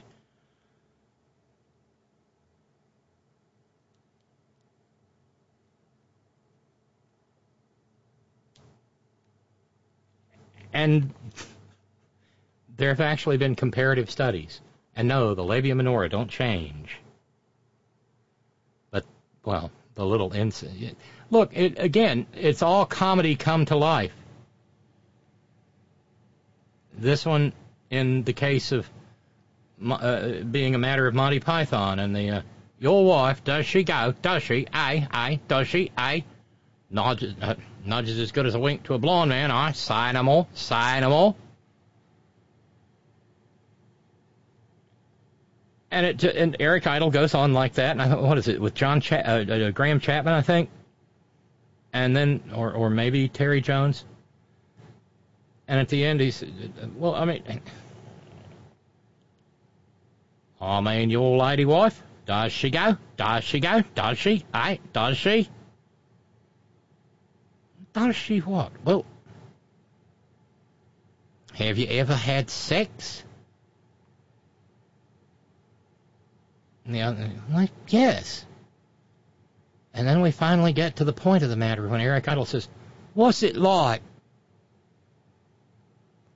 And that's the late 60s, y'all, early 70s.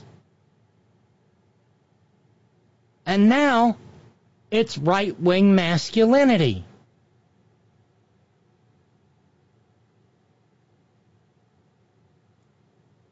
And it's just sad.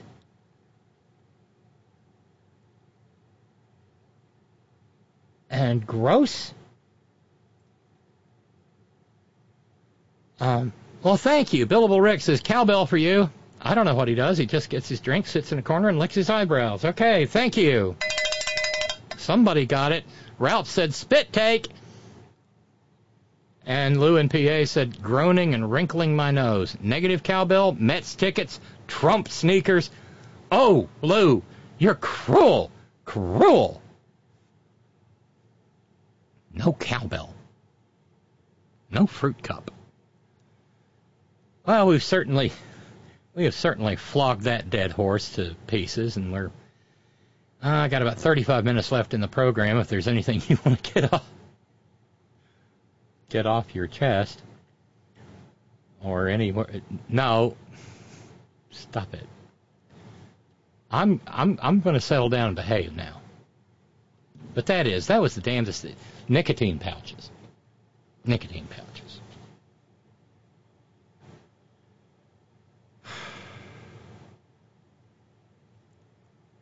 I'd, I'd, I'd wonder what's next. But, hmm, I'm very afraid.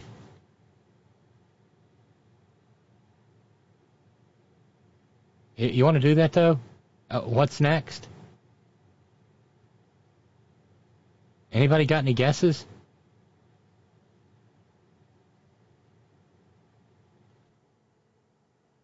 By the way, the Michigan primary, uh, I, I, suppose, has probably wrapped up by now. And it's it, it, the the uh, the sense of consternation with the Biden administration is sufficient that uh, sufficient there that um, my filthy morning habit had Gretchen Whitmer on at the beginning of the fourth hour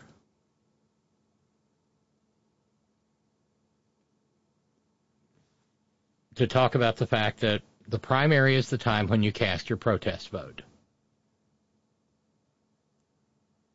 But you get in line when it comes around to the general election. Understanding that, I mean, and there's been a movement in, in Michigan to, uh, in the Muslim community to with, withhold their votes from uh, uh, Joe Biden that's fine. And of course, it's over Gaza and Palestine. But don't do it in November. Because there's a large Palestinian population in Michigan. And they are justifiably upset. but it's worth remembering that we're not talking about Gaza here. We're talking about the United States of America. And Nitwit Nero, who, by all appearances, will likely be the nominee of the GQP later this summer, sought to make the United States a living hell for Muslims. Not just Palestinians, any Muslims. Um, what's that? Just being an ally, says Wave. Uh, iguanas on branches with the various flag colors. Being your authentic self in a world that questions everything that you are is still a radical protest. Two green iguanas shunning a rainbow iguana, and then some a, a uh, trans pride iguana and a rainbow iguana, and I'm not sure what that and another green and chosen family is still family.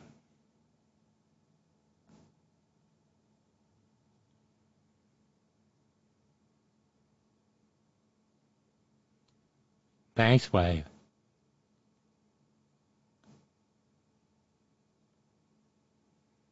Uh, it took me a little while to get it, Emilio said. A pity llama is fine with me. And there it is. Oh, how sweet, Jude. Jude says, uh, a special moment at Evo today. Here they are, when I come to clean the 200 suite. So how does one who resi- resides in such a day convey that on air? Check out the Great Dane behind the window. Oh, he's a very large boy, Jude. But of course, my eyes are immediately drawn to the two golden ones.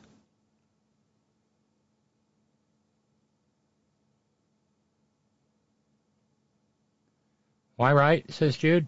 Do know you always give your best when even having to be a monologue. Never a moment of distraction, dear Robyn. Thank you, Jude. Those look like some fine furry canine folks.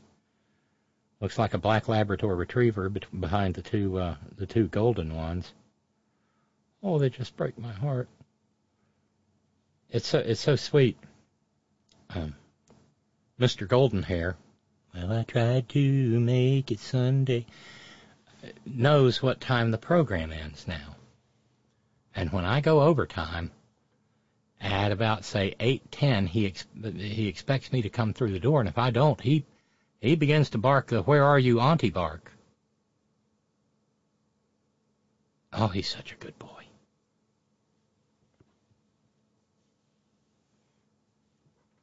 I, I, can I can scarcely express it. Is that a big old Saint Bernard and a border collie? Why are they there, Jude? Uh, whose are they? But they sure do look like wonderful pups. Why is the Great Dane uh, locked? Is that the CEO's office and the Great Dane is the CEO? Oh.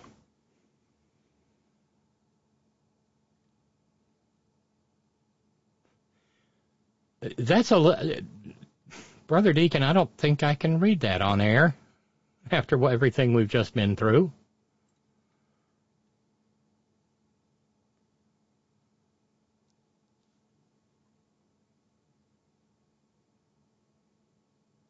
Oh, there's a Great Dane. Oh, what a noble fellow or girl. Nope, that's a boy. Yeah, that's a boy. Thank you, Jared.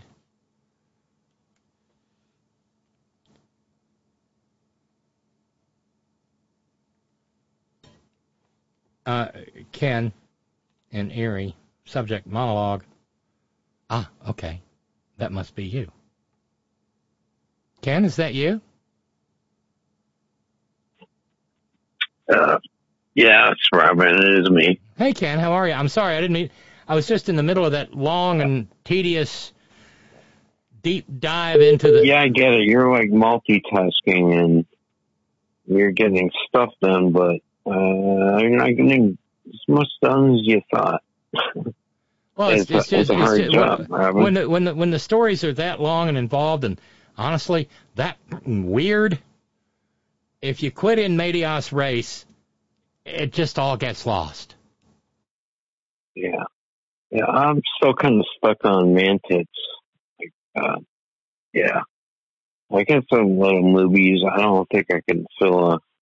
Uh, d- d- d- d- so let's let's just spare let's spare the Horn Family Community Congregation the details, shall we? No, no, I got some more to say. Like, holy crap, uh, these man babies, um, no, it's hilarious.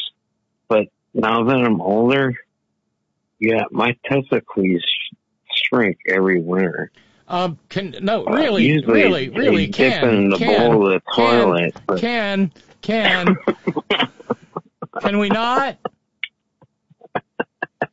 Oh, I just did. Don't try, don't, don't, don't, tr- don't, All right, well, don't traumatize your humble ostis. Uh, now I think uh, you liked it because you, you hid this from all this for so many years. Um, uh, now I shouldn't have said it that way, but you're trans uh, and you couldn't. But I love you just the same. No matter what gender you are. Uh, what? No, without Robyn, like, come on, folks, pony up some bucks. Uh, I did earlier. Uh, I could, I wish I could give more. Yeah, uh, you, I think you were talking to somebody about the Powerball license a dream. Like, wow.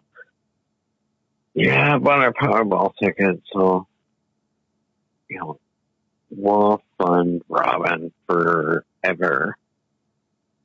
Because you can't take it anymore. or you get in a little white room with rubber walls, right?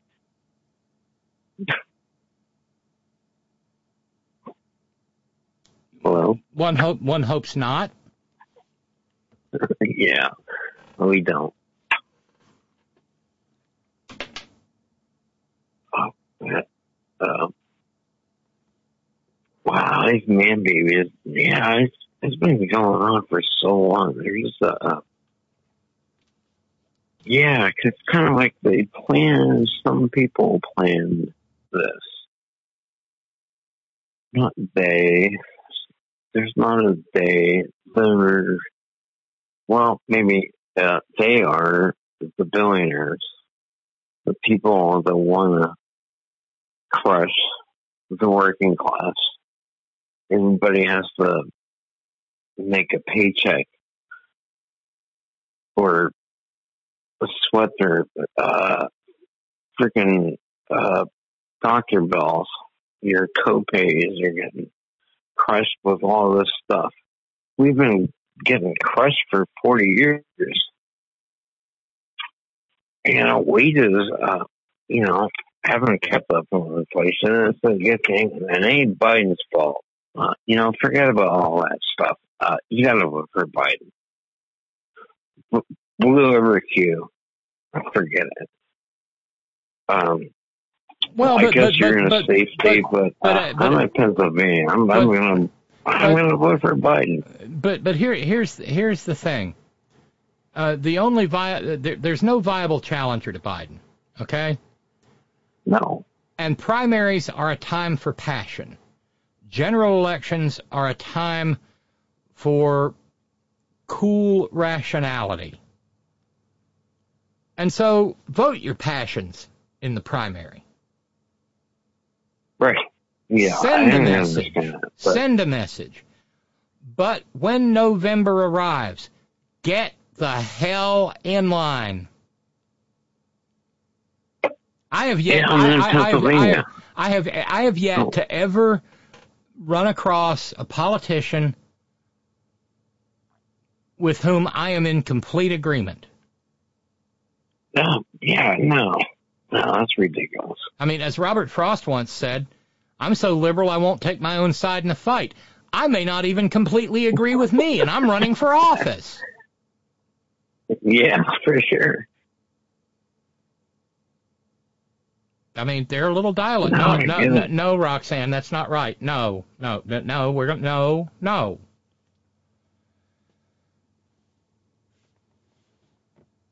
So, and, and, and so, still you know, like I don't, 2016. I, Sorry. well, yeah, I'm a little, yeah, I'm a little triggered that way.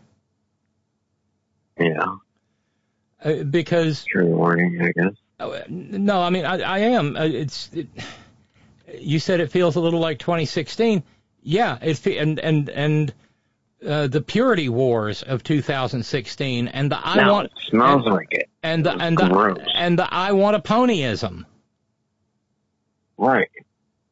Yeah, and then there's pony shit. It smells like shit.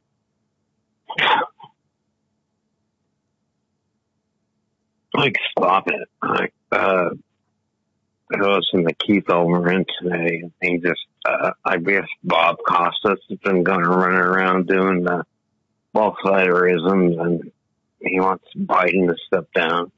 Oh, eh, he made Um, well. Is it is it or was he it talking or was he ta- hold on? Was he talking about Jon Stewart? Because Jon Stewart's uh, you know Uh, John, uh, yes, he Yeah, included John him. yeah. Jon Stewart has come back to Comedy Central and The Daily Show, and he does Ezra Klein, the and he does and he does and he does Mondays. Jon Stewart does, and and and like his first one and the one yesterday were just old school exercises in both siderism. You know, Trump's horrible, but, but Trump's horrible, but Biden's old. Yeah, I, I didn't partake of that. Uh, no, because that would have broke my computer screen. Well, I mean, uh, all these Biden's old people. I mean, if age No, stop it. if, No. uh, if age is an impediment to serving as president of the United States, and look, we talked about Biden's age when he was running for president in 2020. He was not my first choice. Yeah. But I have never been happier to be so wrong about a guy who won the won the presidency because I was wrong. And he is the most progressive president we have had, perhaps ever. Mm-hmm. Uh, granted, he's not he, he's not he hasn't had to do the things that FDR did because he hasn't had an entire Republican-driven full-on collapse of the economy. Yeah, worst Congress. But, but, but, the, but the fact uh, of the, the but the fact of the matter is, if you can, you know, if you do a reductio ad absurdum on this, if 81 is too old to be president, then that must mean that they want, you know, they'd prefer perhaps a president who was younger than the constitutional limit on age. Maybe we need an 18 year old president. How about a go. How 60? about an underage Because if, if if if age is if age is the if if age is the demarcation by which we determine someone shouldn't be the president, then youth, well, we need to amend the Constitution to let a fucking five year old be president, right? Sure, yeah. Might be better. Trump might be uh, like five. Nelly.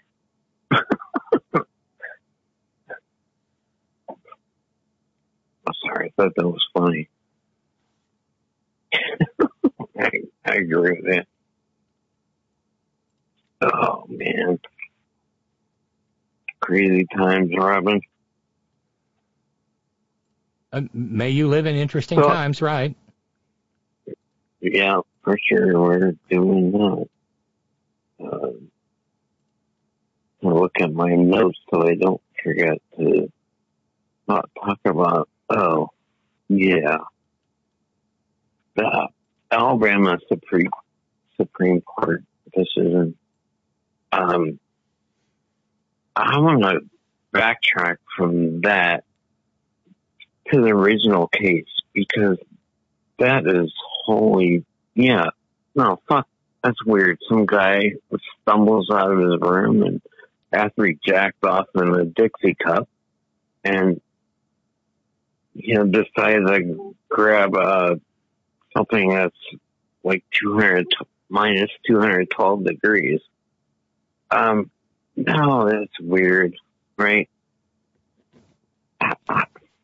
Was that was that set up at the beginning? Uh, I don't want No, to be a it, no, no. It, it, wa- theorist person. actually, actually, it wasn't a setup from the beginning. Uh, what you have in the beginning is a classic case of negligence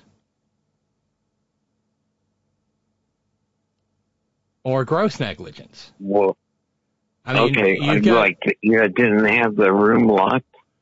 We don't. I, don't- I don't. I don't. I don't know the. I don't know the. There's embryos. I don't know the facts of the original case in that level of granular detail. Uh, But yeah, that's someone who was in the hospital, and again, it was the Mobile Infirmary Hospital, and they were subcontracted to provide the freezer space for this in vitro fertilization clinic. And there, there was nothing overt in the reporting, and I haven't seen anything since. Apparently, it's not that important to the uh, to the professional journalists. But a patient a patient in the hospital got access to the test tubes which were kept in what liquid nitrogen which is so Yeah, cold no, so cold Yeah. it will burn your hands okay and I don't Uh, I, yeah, it's and- instant frostbite. yeah, well, I don't know. I don't know if this was someone in a behavioral health unit, or perhaps someone suffering with dementia, or uh, because I can't, I, I can't imagine the scenario where somebody just goes sashaying into the IVF room and pulls some embryonic test tubes out of the liquid nitrogen. Yeah, I, I so- can't imagine so- where you don't have and to have and- a and- key card. And so, Sorry and, so and so what happens is they drop the test tubes because they're so damn cold. The test tubes shatter on the floor, Right. and you know, as the plaintiff's suit said, and the embryos lay there, slowly dying. Yeah, sea monkeys.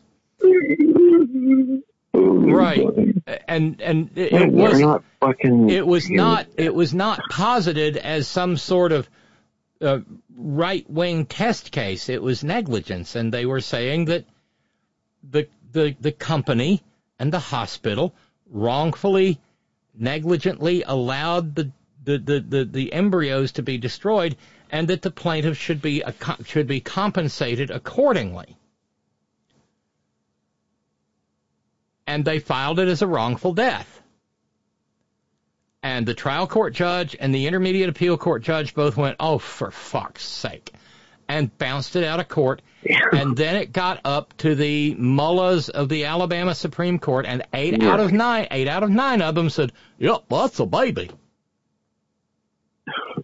And suddenly, because those people are the the, the Christian equivalent of Iranian mullahs sitting in the Supreme Court of Alabama, we finally found out the furthest extent to which Republican maggot ideology wants to go in limiting the rights of women's reproductive organs. Okay? Yeah. So the next step is, of course, contraception. And as I said when I first introduced the story, talking about it before just about anybody else was, Yep. Fappy Thomas, in his concurrence to Dobbs versus Jackson Women's Health, said, Bring me the case that I can use to overturn Griswold versus Connecticut, as well as Obergefell, as well as Lawrence, as well as Bostock, because they are all predicated on a legal concept called substantive due process. And Fappy wants to, oh, and so does Sammy Bad Breath, and so does Gorsuch, and maybe Beer b- Brat, and possibly even the Handmaid, want to overturn all the substantive due process cases. It's telling, however, that it was Alito who signed off on that concurrence, if I recall correctly. Uh, the concurrence in Dobbs versus Jackson Women's Health. so. But the fact of the matter is, they really do want a Handmaid's Tale America. They want a glorious nation of Gilead. Where, where, where, where women are nothing but breeders and women who cannot breed are simply nothing. Right. They're laying the tracks for the railroad to fascism. They're fascists. Yeah. Uh, so you, you, as far as I can, I know, believe is a hard word to swallow, but um, yeah, I believe that to be true. These people they want their fascist theocracy, and somebody they think they're going to be safe, or they're going to live forever. Um, yeah, no, you ain't. And I don't know. I think it's going to get. I think it's going to get goddamn bloody ugly. As ugly as it's been, it's going to get worse because they're going to do it again. Even saying that. Um, yeah, I mentioned Olbermann. He's been saying the same, singing the same song that you are. I know you don't listen to him. Uh, I'm not really sure why you would want to, but um, listen to Robyn. She just, uh, wow. You know, I, now I kind of forgot my train of thought, but I did that, um, I'm not Scott like. Well, don't worry. No one is Scott like. Ken, listen, you have yourself a good evening, my friend. I'm about out of time here, and there's at least one more story I want to get to. Because, for, well, it's, Okay. it's peak Titanic Tuesday. You take I care. listen, uh, friends and family, if you can uh, spare a couple bucks, please share it with Robyn and the rest of the family. And uh, have a great night, Robyn. Thank you, Ken. You too. Bye. My buddy Ken calling from Erie. Um, Kenda, just sent this along. I'm going to get to that in a second, but I got a note from Matt in San Francisco. Subject line Biden's old. I'm so sick of this narrative. Amen. It's not like we elect the president to win the 50 yard dash. We elect him to make correct decisions, implement some policies that relieve a little of the pressure on our necks from the capitalist boot. So far, he's gotten some shit done in a most unfavorable political environment you could ask for. I say let's reelect him, give him a House and a Senate full of Dems, and, and at last pass some transformational legislation. His only misstep so far was at the beginning presenting everything all at once in one big package. That scared the shit out of people, and thanks to Manchin and Sinema, he had to break it all down and pass it in little bits. Then, when you consider the alternative, I mean, come on, folks, let's not put the mentally ill guy in charge again. Sure, we had some laughs, but a lot of people died, and basically everything else he did was just horrible. Trump is just horrible. Yes, you're absolutely right, Matt. And yet, some people died. Um, over a million people died. That's worth remembering. In a pandemic that never had to reach these shores.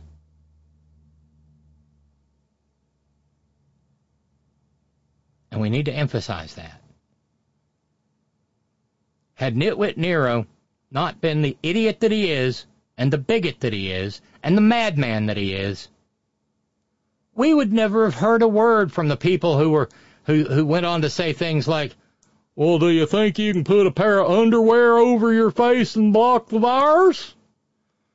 Or aardvark antifungal, or drinking pee pee, or wearing onions in their socks, or any of the myriad million other things these jackasses and fools and suicidal maniacs got up to. The economy didn't have to take that hit.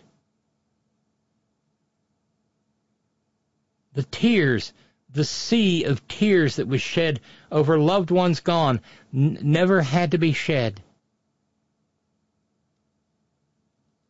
Actions have consequences. Uh, Frank and Lee both pointing out to me about liquid nitrogen. Uh, liquid nitrogen is cold, says Frank. The temperature is minus 320 degrees Fahrenheit. And uh, Lee said, uh, it's so cold if you dip a rose in it, the rose instantly freezes. If you hit that rose on a surface, it shatters.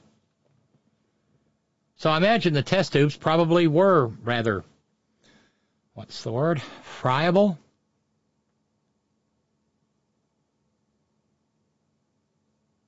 Yeah. Uh, Lee in New York said uh, the president winning a 50 yard dash.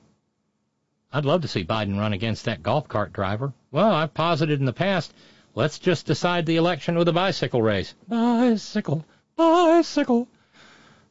There will be no singing on this program. We are $1,005 away from being fully funded for the month of February. Oh well. Um, yeah, just let him, uh, because Nitwit Nero will fall off his bicycle uh, while Biden goes pedaling merrily down the lane. Yeah, right, Ralphs, or injecting disinfectant. That too.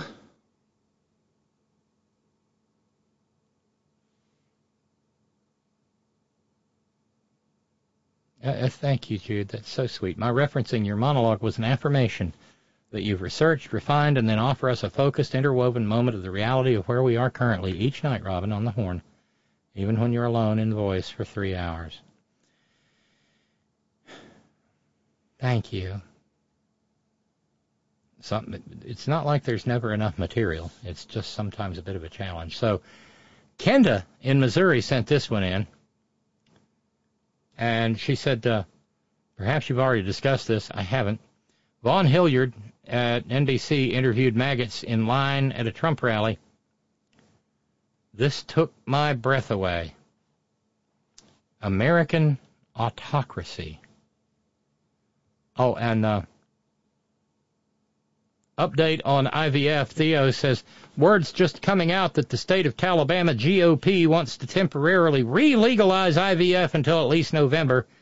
They're drastically backpedaling, according to national news feeds oh, and the National Senatorial Campaign Committee said, y'all get on board.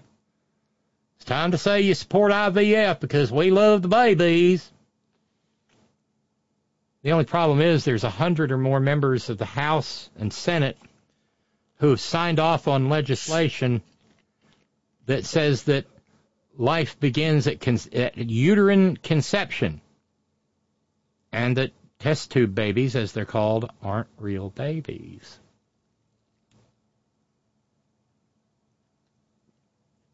And so they are uh, tap dancing for all they're worth, trying to run away from the fact that America's finally figuring out what exactly these theocrats want and the, the America that they want. Hint, it's a nightmare dystopia. Uh, so Nicolle Wallace, Vaughn Hilliard, and, well, Titanic Tuesday was made for conversation with maggots like these. Autocracy is contagious. It's one of those things that stop me in my tracks um, because, of course, it is so true. And no one knows that better than our very own Vaughn Hilliard.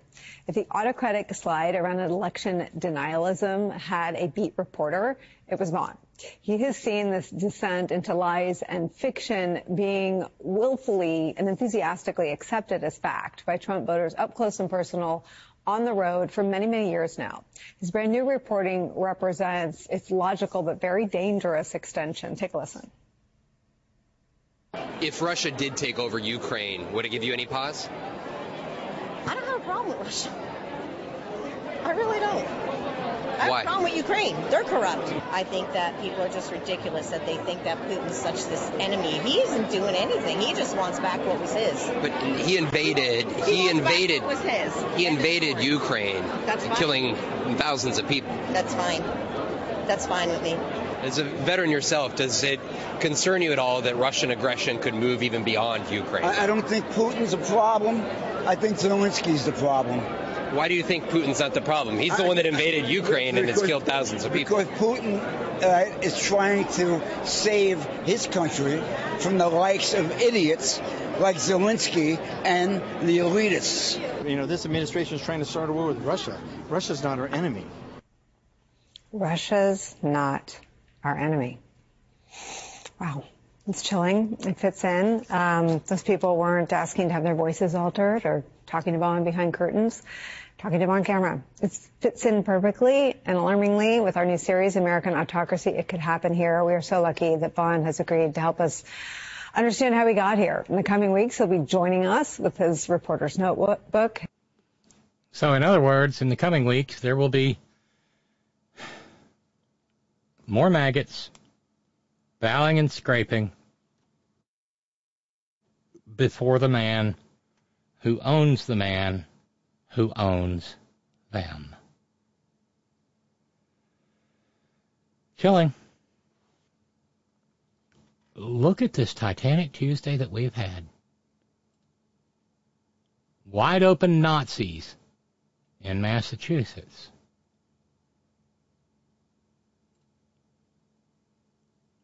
A judge for whom the Constitution is simply something to be followed once in a while, but, you know, we don't have to actually follow it and do it right procedurally. The whole program started with a supercut of Nitwit Nero being absolutely unintelligible all weekend long. And tomorrow, of course, is prayer meeting Wednesday, and I'm sure that will be equally weird.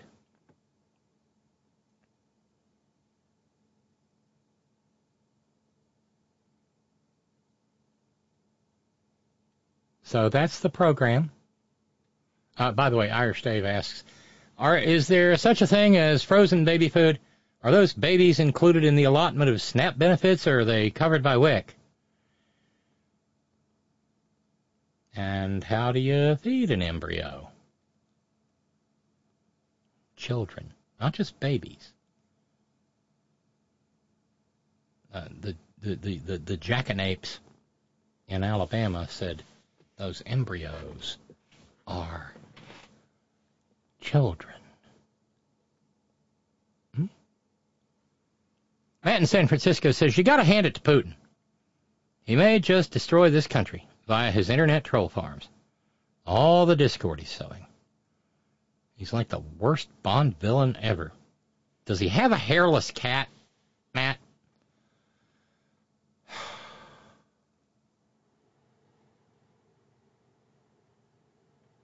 Is he prepared to be put into cryogenic storage in a space capsule orbiting the moon?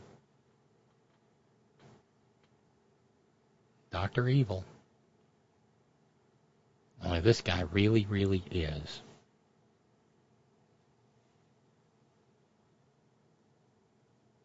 So yeah, that's the program. Thanks to our Patreon and PayPal subscribers. Hey, Ralphs, thanks for taking Steve up on the Esther Price challenge. I will get your address to Steve post haste. Thanks to our a la carte contributors each and every night. Thanks to those who make challenges. We will be, we've got $1,005 to go to finish off the month of February and two programs to do it in. So we're at, fi- at $502.50 per program. Anybody on the overnight crew wants to help, that would be flippin' awesome. Thank you.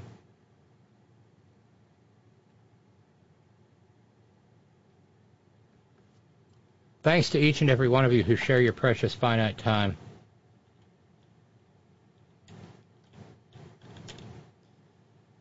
Engaging with the program in whatever manner you so choose.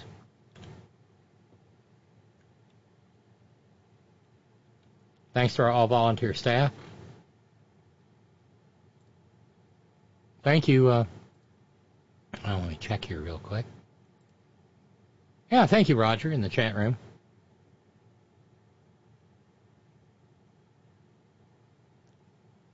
Thank you to our news ninjas. Thank you, Brother Deacon Asa, headon.live. Remember, please like each episode, subscribe to a couple of platforms. That way you'll never miss it uh, if they miss one. Leave a comment, please. Not pleading or begging or anything, but it helps us to grow the program and helps more people find the program and brings more people into the conversation. And we are making slow, steady progress. And I don't think I ever want to be Joe Rogan. I don't, I don't want to have Joe Rogan numbers. Are you kidding me? I'd have to get out there and say crazy shit about nicotine pouches or whatever. I don't know. Tell all the trans girls it'll make their. Never mind.